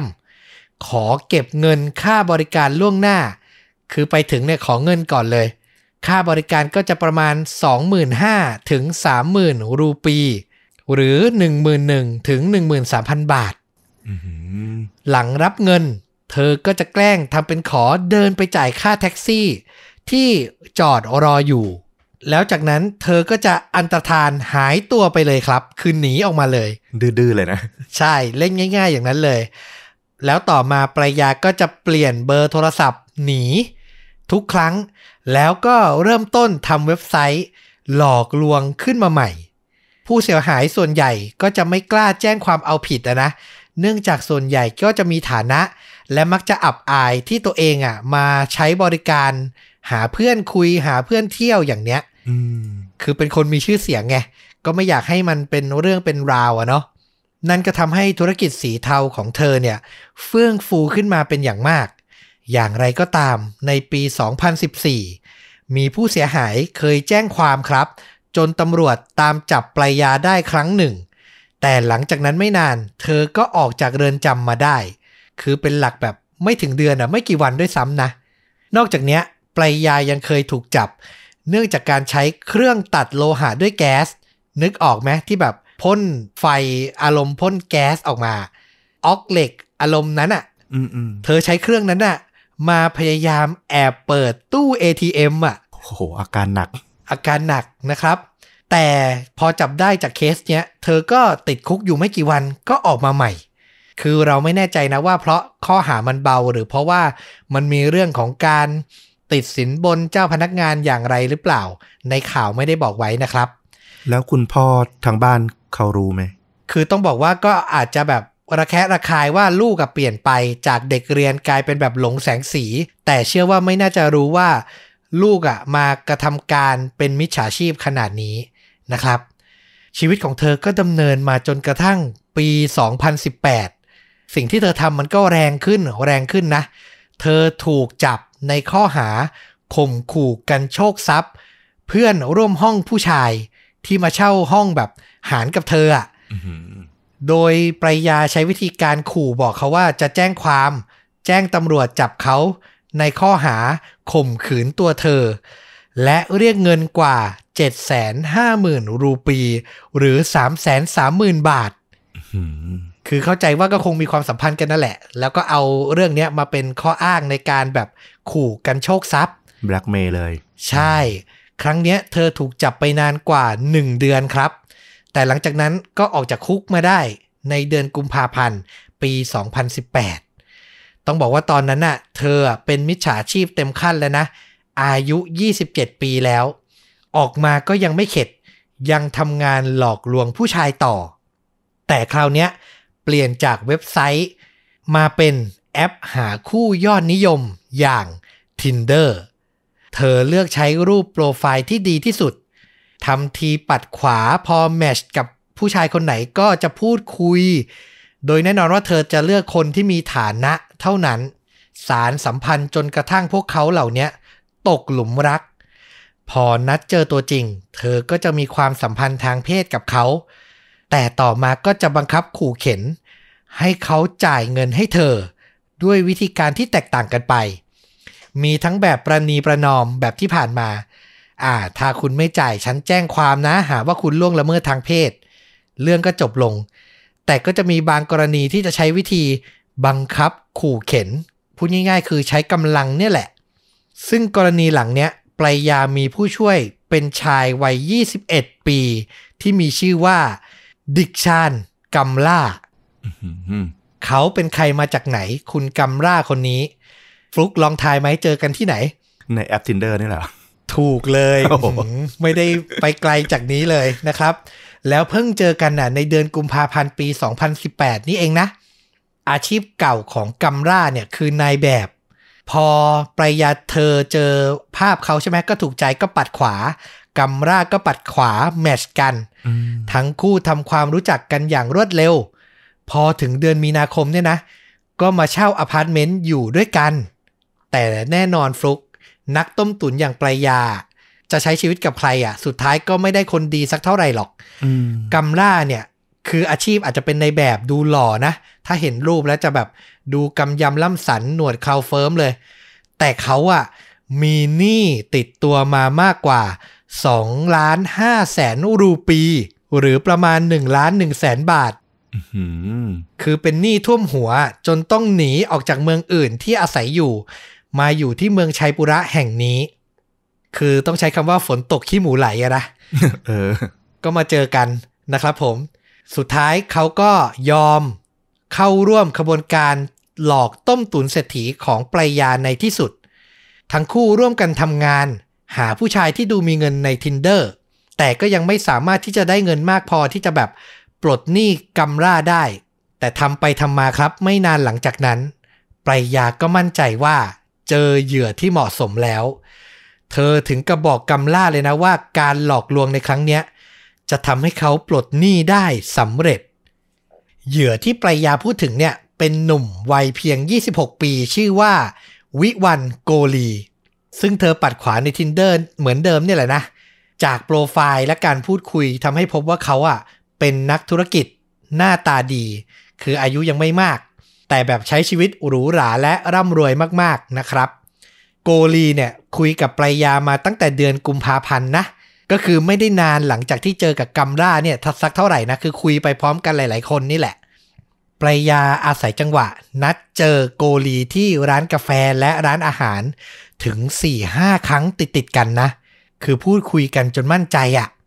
และในที่สุดปรายาก็เลือกวันที่จะปฏิบัติภารกิจขู่เอาเงิน เป็นวันที่ 2 พฤษภาคม ปี 2018 นั่นเองนะครับ คือคุยกันมาได้ประมาณ 3-4 เดือนนะนะ เธอก็ขอให้โกลีเนี่ยเดินทางมารับเธอในช่วงหัวค่ำที่กลางเมืองชัยปุระนี่แหละ พอขึ้นรถมาได้ เธอก็อ่อยเหยื่อเลย บอกให้เขาอะไปที่บ้านของเธอ คือสำหรับโกลีก็พูดง่าย ๆ ว่า วันนี้เป็นวันพเด็จศึกอะหลังจากที่รอคอยมานานคุยกันมา4ี่ห้าครั้งอะนะครับ เขาก็ขับรถไปโดยไม่ได้แบบเฉลียวใจใด ๆ เลยแม้แต่น้อย พอไปถึงที่บ้านของปรายา เธอก็บอกให้โกลีเนี่ยนั่งรอที่โซฟา ส่วนตัวเธอเนี่ยเดินหายออกไป หลังจากนั้นครับ สิ่งเลวร้ายที่โกลีคาดไม่ถึงก็เกิดขึ้น เมื่อคนที่เดินกลับเข้ามา ไม่ใช่ปรายาแต่เป็นกัมล่าและเพื่อนชายร่างกายกำยำของเขาอีกหนึ่งคน มาถึงก็ไม่พูดพร่ำทำเพลงเลยครับ เขาเดินเข้ามาจับโกลีมัดมือมัดเท้า แม้เศรษฐีหนุ่มเนี่ยพยายามจะขัดขืน แต่ก็สู้แรงชายรูปร่างกำยำทั้งสองคนไม่ไหว อืม เบื้องต้นเนี่ยโกลีคิดว่าทั้งสองคนคือโจรที่บุกเข้ามาปล้นบ้าน ในใจเขาอะเป็นห่วงปรายาเป็นอย่างมาก แต่ไม่นานทุกอย่างก็กระจ่างชัด เมื่อปรายาเดินกลับเข้ามา หลังจากโกลีถูกจับมัดแล้วนะ แล้วก็พูดสั่งให้เขาอะโอนเงินให้เป็นจำนวน 1 ล้านรูปี หรือประมาณ 4 4 0 0 0 0 บาทอืมวินาทีนั้นโกลีรู้ทันทีว่า ทั้ง 3 คนเป็นแก๊งมิจฉาชีพที่ร่วมมือกัน คือโดนหลอกและแล้วไม่มีใครช่วยได้แล้วนะครับ โกลีเนี่ยก็พยายามบอกปรายาว่าเขาอะไม่ได้มีเงินหรอกนะ แน่นอนว่าปรายาไม่เชื่อ เพราะจากการพูดคุยกันมา 3-4 เดือน เธอมั่นใจว่าโกลีเนี่ยเป็นเศรษฐีแน่นอน วินาทีนั้นน่ะปรายาคิดว่าเขาอาจจะแค่ขี้เหนียว และพยายามเจรจาต่อรองเท่านั้น แต่เมื่อต่อมา ปรายาสั่งให้กัมร่าแฟนน่ะค้นตามตัวของโกลีจนได้พบกระเป๋าสตางค์ของเขา เธอนำมันมาเปิดออกดูแล้วก็ต้องตกตะลึงครับ เพราะในบัตรประชาชนของชายที่เธอจับมา เขาไม่ได้ชื่อว่าวิวันโกลี แต่มีชื่อที่แท้จริงคือ ดุชยาน ชามา อืม ไม่นานชายผู้เคราะห์ร้ายก็สารภาพว่า เขาไม่ใช่นักธุรกิจ ที่มีฐานะร่ำรวย แต่เป็นเพียงผู้จัดการในบริษัทรับขุดเจาะเหมืองแร่แห่งหนึ่งเท่านั้นอืมมีหนำซ้ำนะ เขายังมีภรรยาและลูกอยู่แล้วอีกต่างหากหืมเรียกว่ามิจฉาชีพโดนหลอกซะแล้วครับ งานนี้ คือด้วยความที่มันอยู่เรื่องคาดจริงยิ่งกว่าหนังอะเนาะเราก็รู้สึกว่ามันจบไม่สวยแน่ ๆ ในทางใดทางหนึ่ง ในความรู้สึกคือถ้ามันเป็นสถานการณ์ปกติอะมันก็ต่างคนต่างมิจฉาชีพต่างหลอกกันเอง มันก็ควรแยกย้ายกันไปอะนะแต่นั่นแหละเราไม่รู้ว่าในใจของแต่ละคนคิดอะไรกันอยู่ ลองฟังกันต่อดูนะครับ ถึงตรงเนี้ยพักเหตุการณ์ตรงนี้ไว้ก่อน ขออนุญาตแนะนำชามาก่อนว่าเขาเป็นใคร หลอกลวงประยาอย่างนี้ เพราะอะไรแล้วสิ่งใดทำให้เขามาถึงจุดนี้นะครับ จริง ๆ ต้องบอกว่า ชามาหรือชื่อหลอกก็คือโกลีเนี่ยนะ แต่จากนี้ไปขอเรียกว่าชามาเลยนะอืมเป็นหนุ่มวัย 26 ที่เงียบขรึม สุภาพ และเชื่อฟังพ่อแม่ เขาแต่งงานเมื่อ 3 ปีก่อนกับผู้หญิงที่ผู้เป็นพ่อเลือกให้นะครับ เรียกง่ายๆว่าถูกคลุมถุงชนนั่นเอง ในวันที่เกิดเรื่องเนี่ย ภรรยาของเขาอะ เพิ่งให้กำเนิดลูกน้อยอายุเพียงขวบครึ่งเท่านั้นเองนะ ซึ่งเขากับภรรยาเนี่ยอาศัยอยู่กับพ่อแม่ในบ้านอันแสนอบอุ่น ภรรยาให้สัมภาษณ์พูดถึงชามาหลังเกิดเหตุการณ์ทั้งหมดนะ ว่าตลอด 3 ปีที่คบหากัน เขาไม่เคยแม้แต่จะพูดจารุนแรงหรือไม่สุภาพใส่ฉันอืมเขาทั้งช่วยทำงานบ้านทำกับข้าว และไม่เคยแม้แต่จะเอ่ยปากพูดกับเพื่อนผู้หญิงของฉันแม้แต่น้อย คือเรียบร้อยและให้เกียรติ มากๆนะ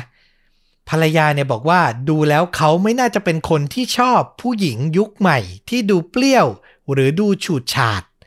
คือส่วนตัวเธออะแทบจะไม่เชื่อด้วยซ้ำว่าสามีอะจะมาแอบเล่น tinder แล้วก็คบหาผู้หญิงรับหลังเธออืมแต่ก็ต้องบอกว่าทั้งหมดอะมันตรงกันข้ามกับพฤติกรรมในโลกโซเชียลของชามามาก ๆนะครับ ตัวเขาเนี่ยเจอแอป Tinder จากโฆษณาใน Facebook คือส่วนตัวเขาเป็นคนชอบเล่นโซเชียลชอบอ่านข่าว พอเจอ Tinder ไม่นานเลยเขาก็สร้างโลกอีกใบ ในชื่อโกลีอย่างที่เราบอกไปนะ ซึ่งในโลกเสมือนเนี้ยเขาก็สร้างโปรไฟล์ตัวเองเป็นนักธุรกิจที่ฐานะร่ำรวย ใช้ชีวิตหรูหราหวือหวา แต่งตัวแบบว่าจัดอะไม่ได้เหมือนแบบโลกปกติที่เขาเป็น แล้วก็แอบสร้างสัมพันธ์ลับกับปลายยามาหลายเดือนอย่างที่เล่าไปนะครับ ในตอนแรกที่พูดคุยกัน ปลายยาจะพยายามเล่นบทประมาณว่า ที่เราคบหาพูดคุยกันเนี่ยนะ ฉันรักที่ตัวตนของคุณนะ ไม่ได้สนเงินทองที่คุณหามาได้หรอก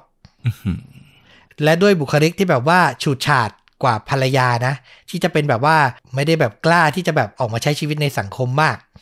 ชามาก็เลยตกหลุมรักปลายยาอย่างหัวปักหัวปั๊ม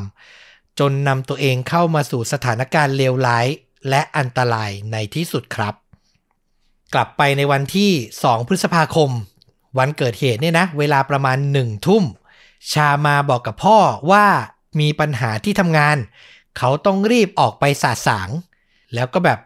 ยืมรถพ่อขับออกไปแบบรวดเร็วเลย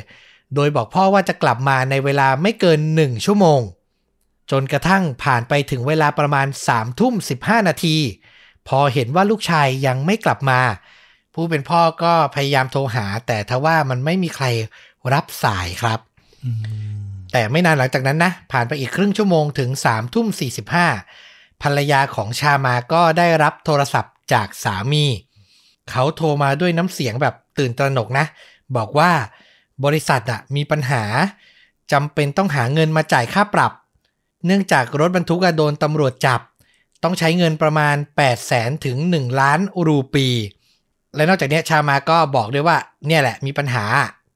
น่าจะกลับบ้านช้าหน่อยนะ พูดจบเขาก็วางสายไป ซึ่งที่แท้จริงแล้วตอนนั้นน่ะ อย่างที่เรารู้กันแหละ เขาโดนแก๊งมิจฉาชีพที่นำโดยปรยาเนี่ย บังคับให้หาเงิน 1 ล้านรูปี หรือ 4 4 0 0 0 0 บาทเนี่ยมาให้ได้ มิเช่นนั้นเธอขู่ว่าจะฆ่าเขาทิ้งครับ ในฝั่งชามาเนี่ยก็คือเขาอะโทรหาเพื่อน ที่รู้จักนะ ตลอดทั้งคืนเลย แต่ก็ไม่มีใครที่มีเงินให้ยืม เรื่องราวผ่านไปจนถึงเช้าวันที่ 3 พฤษภาวันต่อมานะครับ ถึงตรงเนี้ยทั้งพ่อแม่และภรรยาของชามาต่างก็ร้อนใจ และรู้แล้วว่านี่ไม่ใช่สถานการณ์ปกติ ไม่ใช่ปัญหาเรื่องงานแล้วล่ะ ถึงเช้าแล้วยังไม่กลับมาเลยนะครับพวกเขาและเหล่าญาติต่างพากันแจ้งตำรวจและออกตามหาชามาทั้งวัน ฝั่งชามาก็พยายามโทรพยายามพูดขอร้องให้ปล่อยตัวนะ ก็โดนซ้อมโดนทำร้ายต่อเนื่อง จนกระทั่งถึงคืนวันนั้น เวลาประมาณ3ทุ่ม45 ครับ พ่อของชามา ก็ได้รับโทรศัพท์จากลูกชายอีกครั้ง ประโยคแรกที่ชามาพูดกับพ่อคือ โอนเงินมาให้ผมหนึ่งล้านรูปี ไม่งั้นพวกเขาจะฆ่าผม ช่วยผมด้วยครับพ่อ คิดดูคนเป็นพ่อ รับโทรศัพท์มาได้ยินแบบเนี้ย จากลูกตัวเองอาจจะรู้สึกอย่างไร สิ้นเสียงลูกชายนะ ปลายสายก็เปลี่ยนกลายเป็นเสียงผู้หญิงมาพูดต่อ ซึ่งก็คือตัวปลายยานี่แหละ พูดว่า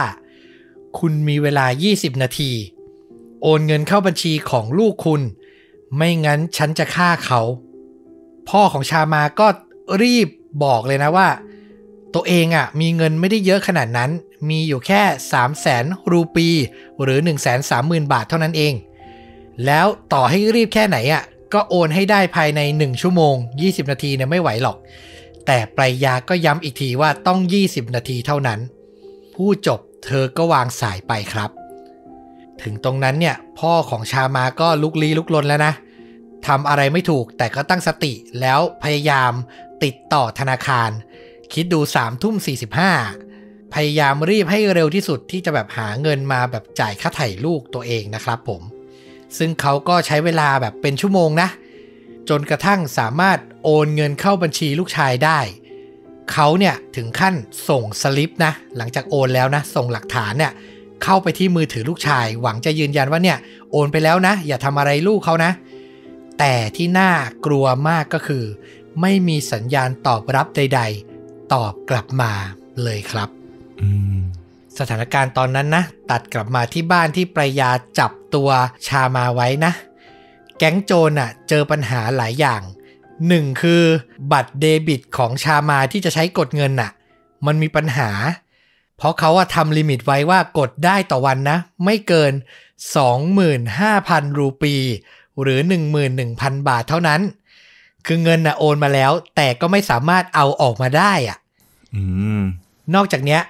แก๊งโจรคุยกันปรายาพูดเลยว่า พวกเขาอะแย่แล้ว เพราะว่าพ่อของชามาเนี่ย รู้เรื่องแล้ว แล้วต้องแจ้งความแล้วแน่นอนซ้ำร้ายตัวชามาเนี่ยยังเป็นคนท้องถิ่นเป็นคนในเมืองเนี้ยซึ่งปกติเขาทำงานนะ เขาจะไม่แบบหลอกลวงคนในเมือง คือจะหลอกคนจากเมืองอื่น แล้วก็มาหลบ อยู่ที่เมืองนี้ถูกไหมใช้ชีวิตอยู่ที่นี่ แต่เนี่ยพอชามาเป็นคนเมืองเนี้ยเขาก็ทำงานต่อที่เนี่ยลำบากและ ถ้าปล่อยชามาไปอืมในที่สุดเหตุผลทุกอย่างอะ่ะ มันก็ทำให้ปรายาและกัมล่าและก็เพื่อนอีกคน แก๊งโจรเนี่ยนะครับ ตัดสินใจกระทำในสิ่งที่รุนแรง และไม่เคยทำมาก่อน พวกเขาเลือกที่จะฆ่าชามาอย่างที่ขู่ไปตั้งแต่แรก เริ่มต้น กัมล่าและเพื่อน ผลักชามาลงบนเตียง ก่อนพยายามบีบคอ และใช้หมอนกดโดยหวังให้เขาขาดอากาศหายใจตาย แต่เมื่อพยายามไปสักพักก็ไม่ได้ผลครับ สุดท้ายเป็นหญิงสาวแล้วก็น่าจะเป็นผู้นำนะ อย่างปลายยาที่เดินเข้ามาในห้อง พร้อมมีดขนาดยาว 7 นิ้ว เธอโยนมันให้กำร่า ไม่ช้าเขาก็ตัดสินใจ ใช้มีด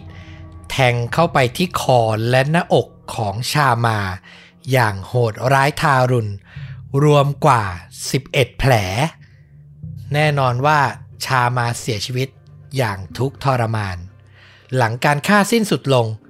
เพื่อนของกัมราแยกกลับบ้านไปเปลี่ยนเสื้อผ้า โดยนัดที่จะเจอกันแล้วหนีไปด้วยกันหลังจากนี้ ส่วนตัวกัมล่ากับปรายาก็ขับรถของชามานะ ออกไปหาซื้อกระเป๋าล้อเลื่อน รวมถึงใช้บัตร ATM ของชามาเนี่ย กดเงินออกมา 25,000 รูปี 11,000 บาทเนี่ยนะ คือกดมาเต็มวงเงินเท่าที่จะกดได้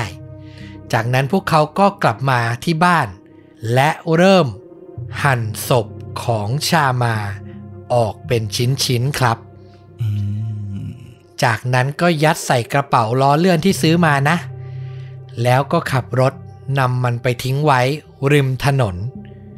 ต้องบอกว่าตำรวจอะพากันระดมตามหาชามาอยู่ แบบทั้งเมืองเลยนะครับ แล้วพอถึงเที่ยงคืน ในที่สุดเจ้าหน้าที่ก็พบกระเป๋าต้องสงสัย อยู่บริเวณริมทางด่วนเนี่ยนะ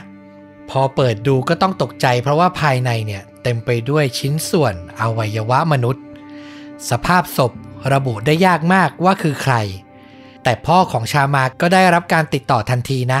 ให้ไปที่โรงพยาบาลเพื่อให้ยืนยันระบุตัวตน คิดดูผู้เป็นพ่ออะเจอศพลูกถูกหั่นเป็นชิ้นๆน่ะเขาอะก็ไม่สามารถยืนยันโดยมองจากศพได้นะ แต่ยืนยันได้จากเครื่องแต่งกายสองสามชิ้น ว่าเนี่ยเป็นลูกของเขาอย่างแน่นอน 3 พฤษภาคมผ่านไปเข้าสู่เช้าวันที่ 4 และจากการที่เหล่าโจรร้ายนะ เลือกที่จะกด ATM นำเงินออกมา นี่แหละเป็นร่องรอยสำคัญเลยนะ ให้ตำรวจอะสามารถตามหาและจับกลุ่มพวกเขาได้อย่างรวดเร็ว คือประมาทอะอยากได้เงินอืม ATM มันมีแบบระบุไว้อยู่เนอะกดตรงนี้เวลานี้มีกล้องวงจรปิดอยู่ มันก็ตามแกะรอยได้ง่ายครับ หนีไปได้ไม่ถึงหนึ่งวันนะ พวกเขาก็ถูกจับ ขณะที่จอดรถดูท่าทีอยู่ บริเวณสถานีรถไฟในเมือง โดนรวบตัวทั้ง 3 คนเลยนะครับ ซึ่งสาเหตุที่ทำให้คดีเนี้ย เป็นที่สนใจในอินเดียนะ นอกจากความโหดร้ายแล้วอะนะ ยังเป็นเพราะตัวประยาอย่างที่เราบอกไปคือเธออะเป็นเด็กสาวในครอบครัวชนชั้นกลาง ที่เรียนเก่งและมีความสามารถเนาะ แต่กลับกลายเป็นฆาตกรร้าย ที่แบบสั่งให้คนรัก สังหารคนได้แบบไม่รู้สึกผิดอะอืมแล้วที่สำคัญทางด้านครอบครัวของชามานะ ต้องบอกว่าพ่อและแม่ของเขาอะน่าสงสารมากๆ เพราะทั้งคู่นะ มีลูกชายสามคนนะฟลุก และเสียชีวิตแล้วทั้งหมดครับอืมคนแรกอะเสียชีวิตเพราะป่วยตั้งแต่ยังเด็ก คนที่สอง เสียจากอุบัติเหตุทางมอเตอร์ไซค์เมื่อไม่กี่ปีก่อน ก่อนจะถึง 2018 เนี่ยนะ ที่ชามาก็มาเสียชีวิตตามไปอะ่ะ คือแบบ โอ้โห พ่อแม่จะมีอะไรทุกข์ใจเท่านี้เนาะ ลูกชาย 3 คนเสียชีวิตหมดเลยแล้วอายุไม่ได้เยอะกันอะ20 กว่ากว่าเองอะ ต้องบอกว่าเป็นเคสบทเรียนสำคัญเกี่ยวกับรักออนไลน์เคสหนึ่งเลยนะ ที่เราอยากจะถ่ายทอดมาก ๆ นะครับ ก็ได้แต่ทอดถอนใจนะ คือนอกจากจะเรื่องของฝนตกขี้หมูไหลแล้วนะนะ มันยังเป็นความซวยแบบประจวบเหมาะที่ลงตัวทุกอย่างแต่จริง ๆ แล้วอะตัวฝั่งปายาเองแล้วก็กับพักพวกเองอะจริง ๆ ก็มีทางเลือกหลาย ๆ ทางที่มันได้สวยกว่านี้นะ แต่เขาก็เหมือนด้วยสถานการณ์บีบคั้น แล้วก็อาจจะไม่มีคนที่แบบตัดสินใจได้ดีกว่านั้นนะนะ จริง ๆ มันไม่ต้องฆาตกรรมก็ได้นะคุณจะมัดแล้วก็ไปกดเงินก็คือถ้ายังไงจะก็จะกดเงินเอาแค่หมื่นกว่าบาทอะไรนั่นก็ยอมอะไรเงี้ย ก็กดแล้วก็หนีไปดีกว่า ไปตั้งหลักแหล่งที่เมืองอื่นก็ยังดีกว่า ถ้าโชคดีหน่อยทางชามาเห็นแก่ความสัมพันธ์ที่คุยกันมาหลายเดือนแล้วแบบ ไม่แค้นเคืองไม่เอาอะไรเงี้ยมันก็อาจจะจบจบๆกันไปแต่อย่างน้อยที่สุด ถ้าคุณตัดสินใจลงมือฆาตกรรมไปแล้วเนี่ยโอ้โหคุณไม่มีทางหวนกลับได้แน่นอนแล้วแบบ จะไปเอากับเงินแค่หมื่นหนึ่งแล้วก็ฆาตกรรมด้วยโอ้โห เป็นการตัดสินใจที่แบบสิ้นคิดสุดๆเลยจริงเออ เพราะเราเห็นด้วยกับฟุกมากๆว่า มันไม่จำเป็นต้องรุนแรงถึงขั้นนี้เลยอะๆแล้วเขาอยู่กันสามคนน่ะมันมีคนที่ออกความเห็นได้ตั้งสามคนน่ะมันออกมาผลลัพธ์รูปนี้ได้ยังไงเนี่ยเรายังนึกไม่ออกเลยว่าแบบมันไม่มีใครสักคนที่แบบตังหงิดเลยเหรอว่าเฮ้ยมันจะหนักเกินความจำเป็นไปหรือเปล่าอะไรอย่างเงี้ย ใช่เห็นด้วยเลยแล้วแบบวิธีการฆ่าก็โหดร้ายนะ ปักมีดลงไป 11 แผลแทงรัวๆ แถมยังมีการแบบมาหั่นศพ ปกปิดร่องรอยอีกคือมันไม่ใช่คนธรรมดาที่จะทำได้ โดยเฉพาะเป็นการกระทำผิดครั้งแรกอะนึกออกใช่ปะมันเลยยิ่งน่ากลัว แต่นั่นแหละทั้งหมดทั้งมวล มันก็เป็นเคสที่ทำให้พึงระวังนะสำหรับคนที่แบบอยากจะหาความรัก อยากจะทำความรู้จักกับใคร ทางออนไลน์ทางโซเชียลทางแอปหาคู่นะ เราย้ำว่าให้ระวัง ไม่ได้หมายความว่าห้ามนะ เพราะอย่างที่เราพูดไปตั้งแต่แรก ตั้งแต่เปิดรายการว่าคนที่เขาเจอความรักดีๆ ก็มี มันคือช่องทางหนึ่งอะเออซึ่งมันก็ไม่ได้แบบดีหรือร้ายกว่าช่องทางอื่นหรอก แต่แค่ต้องพึงระวังกว่าช่องทางอื่นอืมอืมอืมนัดเจอกันสถานที่สาธารณะ จะไปหาเขายังไม่ได้รู้จักเขาดีก็พาเพื่อนไปหรือแจ้งคนรู้จักไว้ซะหน่อยว่าเนี่ย เดี๋ยวเราอยู่ตรงนี้นะ โทรมาเช็คเราบ้างนะ อะไรอย่างเงี้ยนึกออกใช่ไหมมันมีวิธีการที่จะแบบป้องกันตัวเองได้เยอะมาก อยากให้ระวัง อย่าคิดว่าคนที่เพิ่งเจอกันไม่นานจะแบบน่าไว้วางใจไปซะหมดนะครับ ต้องระวังให้ดีจริง ๆ คือเทคโนโลยีอะมันก็เป็นเครื่องมือนะคราวนี้คนจะใช้มันในในด้านที่ดีหรือไม่ดีมันก็ได้ทั้งนั้น จริง ๆ เรื่องนี้ถ้าตัดเรื่องของฆาตกรรมไปอะเรามองอีกแง่หนึ่งอะสมมติว่าตัวปายาเองไม่ได้เป็นฝั่งที่จงใจที่จะแบบ จับคนมาเรียกค่าไถ่หรือแบล็กเมย์เนี่ย ถ้าเธอมาแสวงหาความรักจริง ๆ เธอก็คนเจอคนหลอกลวงเหมือนกันนะๆใช่ใช่เลย คือสำคัญเลยอะ่ะ อย่าเพึ่งทุ่มเทหรือให้ใจกับคนที่คุยกันถึงจะหลายเดือนก็เหอะ แต่ถ้าคุณยังไม่ได้รู้จักกันจริง ๆ ไม่ได้เห็นครอบครัวเขา ไม่ได้เห็นตัวตนที่แท้จริงของเขาอะ่ะ อย่าเพิ่งไปทุ่มเทพอความรักมันบางตา อะไรมันก็ดูตัดสินใจได้ผิดไปหมดอะ่ะ แม้แต่ตัวชามาเองอะ่ะ ตอนที่มาที่ห้องแล้วแบบ โดนผู้ชายบุกเข้ามาเขายังคิดแง่ดีเพราะความรักบางตาน่ะ เออ มันก็แบบเห็นมุมมองเลยว่า เออ สุดท้ายแล้วเทคโนโลยีมันก็แค่เครื่องมือ ยังไงก็ตามการตัดสินใจสุดท้ายมันอยู่ที่คน และคุณก็ต้องตัดสินใจอย่างรอบคอบแล้วก็ระมัดระวังที่สุดในการใช้เครื่องมือเหล่านี้ อืมถูกต้องเลยนะครับ และสำหรับภาพยนตร์ที่อยากจะแนะนำนะ ต้องบอกว่าหาชมได้ง่ายเลย เพราะว่ามีใน Netflix อืมแแต่วันที่ลงคลิปวันนี้นี่ยังชมไม่ได้นะฮะ เพราะว่า เรื่องนี้จะ available on Netflix เนี่ยวันที่ 2 กุมภาพันธ์ น่าดูมาก เราไปดูเทรลเลอร์มาแล้ว ชื่อเรื่องว่า The Tinder Swindler คือนักต้มตุ๋น Tinder เลยนะครับอ่าอ่าอ่าเห็นหน้าปกเป็นเหมือนเป็นแอปกราฟิก แล้วก็มีตะขออะไรประมาณนี้ปะใช่ มีตะขอเกี่ยวแหวนอยู่ คือมันเป็นเรื่องราวของผู้หญิงสามคนที่ถูกมิจฉาชีพคนเดียวกันหลอก เป็นผู้ชายที่แบบ ทำทีมาบอกว่าตัวเองรวย พาไปเดท พาไปขึ้น private jet เครื่องบินส่วนตัว ไปดินเนอร์หรู แล้วก็แบบตกหลุมรัก แล้ววันหนึ่งก็มาทำทีบอกว่า เนี่ยต้องใช้เงินเร่งด่วน แล้วก็หลอกเอาเงินจากเหล่าผู้หญิงอะ่ะอืมนั่นแหละ แล้วเมื่อผู้หญิงสามคนเนี้ยรู้แล้วว่าโดนหลอก แล้วพวกเธออะวางแผนจากเหยื่อนะ จะลุกขึ้นสู้และเอาคืน ร่วมมือกันน่ะ สถานการณ์มันจะพลิกผันอย่างไร เนี่ย น่าดูมาก ซึ่งเราก็ยังตอบไม่ได้ เพราะว่าหนังมันยังไม่ได้สตรีมมิ่งลง เดี๋ยวรอชมพร้อมกันแล้วกัน ถูกต้อง 2 กุมภาพันธ์นี้แล้วที่น่าสนใจนะคือ ผู้กำกับที่เขาชื่อว่าคุณ Felicity Morris เนี่ย เคยเป็นผู้อำนวยการสร้างซีรีส์สารคดีอีกเรื่องหนึ่งชื่อว่าแมวฆ่าใครห้ามแตะอ๋อโห เป็นที่พูดถึงเยอะเหมือนกัน ภาษาอังกฤษจะไม่สุภาพนิดนึงขออภัยนะครับ ชื่อเรื่องว่า Don't fuck with cat อะ อืมอืมอืม ก็ติดสะบดหน่อย ใช่ที่เป็นสารคดีดังอีกเรื่องหนึ่งของ Netflix นะครับ เป็นเรื่องเกี่ยวกับชาวเน็ตที่แบบเจอคนปล่อยคลิปแบบทรมานแมวอะฆ่าแมว จับแมวใส่ถุงฆ่าอะไรเงี้ย แล้วก็พยายามตามหาตัวคนทำตัวตนจริงอะให้เจอ แล้วเลวร้ายไปกว่านั้นก็คือ ตัวฆาตกรแมวคนเนี้ย ข้ามเส้นอะ กลายไปแบบฆาตกรรมคนจริง ๆ อะอืมคือจากการตามล่าฆาตกรแมวก็กลายเป็นว่าต้องตามล่าฆาตกรฆ่าคนจริง ๆ อะ กลายเป็นข่าวดังและเป็นสารคดีที่แบบดูสนุกเหมือนภาพยนตร์เลย แล้วเรื่อง The Tinder Swindler เนี้ยผู้สร้างเดียวกันเนี้ยเราดูแค่ trailer เราก็รู้เลย ไม่ต่างกัน จริงๆ ความลุ้นระทึก ความน่าดูนี่ต้องบอกว่าไม่แพ้แบบภาพยนตร์ทั่วไปเลย ใครได้ชมสารคดี Netflix จะรู้นะว่าแบบ อย่าให้คำว่าสารคดีมาหลอกคุณว่ามันจะไม่สนุกอะเอออ่านะครับ ถ้าใครแบบว่าสนใจนะ เดี๋ยวผมแปะ trailer ไว้ที่ top comment ใน YouTube ลองดูก่อนได้ แล้วเดี๋ยวมารับชมพร้อมกัน 2 กุมภาพันธ์ เอาล่ะนี่ก็คือข่าวจริงยิ่งกว่าหนังใน episode นี้นะ กับความรักออนไลน์ที่ต้องบอกว่าต้องพึงระวังให้ดีนะครับฟลุกดีแล้วที่คุณไม่ได้เลือกเส้นทางนี้นะฮะโอ้โหถ้าผมเล่นผมอาจจะปัดซ้ายรัวๆก็ได้ เออดีนะครับผม หยอกนิดนึงนะครับผมพอให้แบบว่าผ่อนคลายจากเรื่องราวที่มันแบบว่าน่ากลัวน่ากลัวที่เล่าไป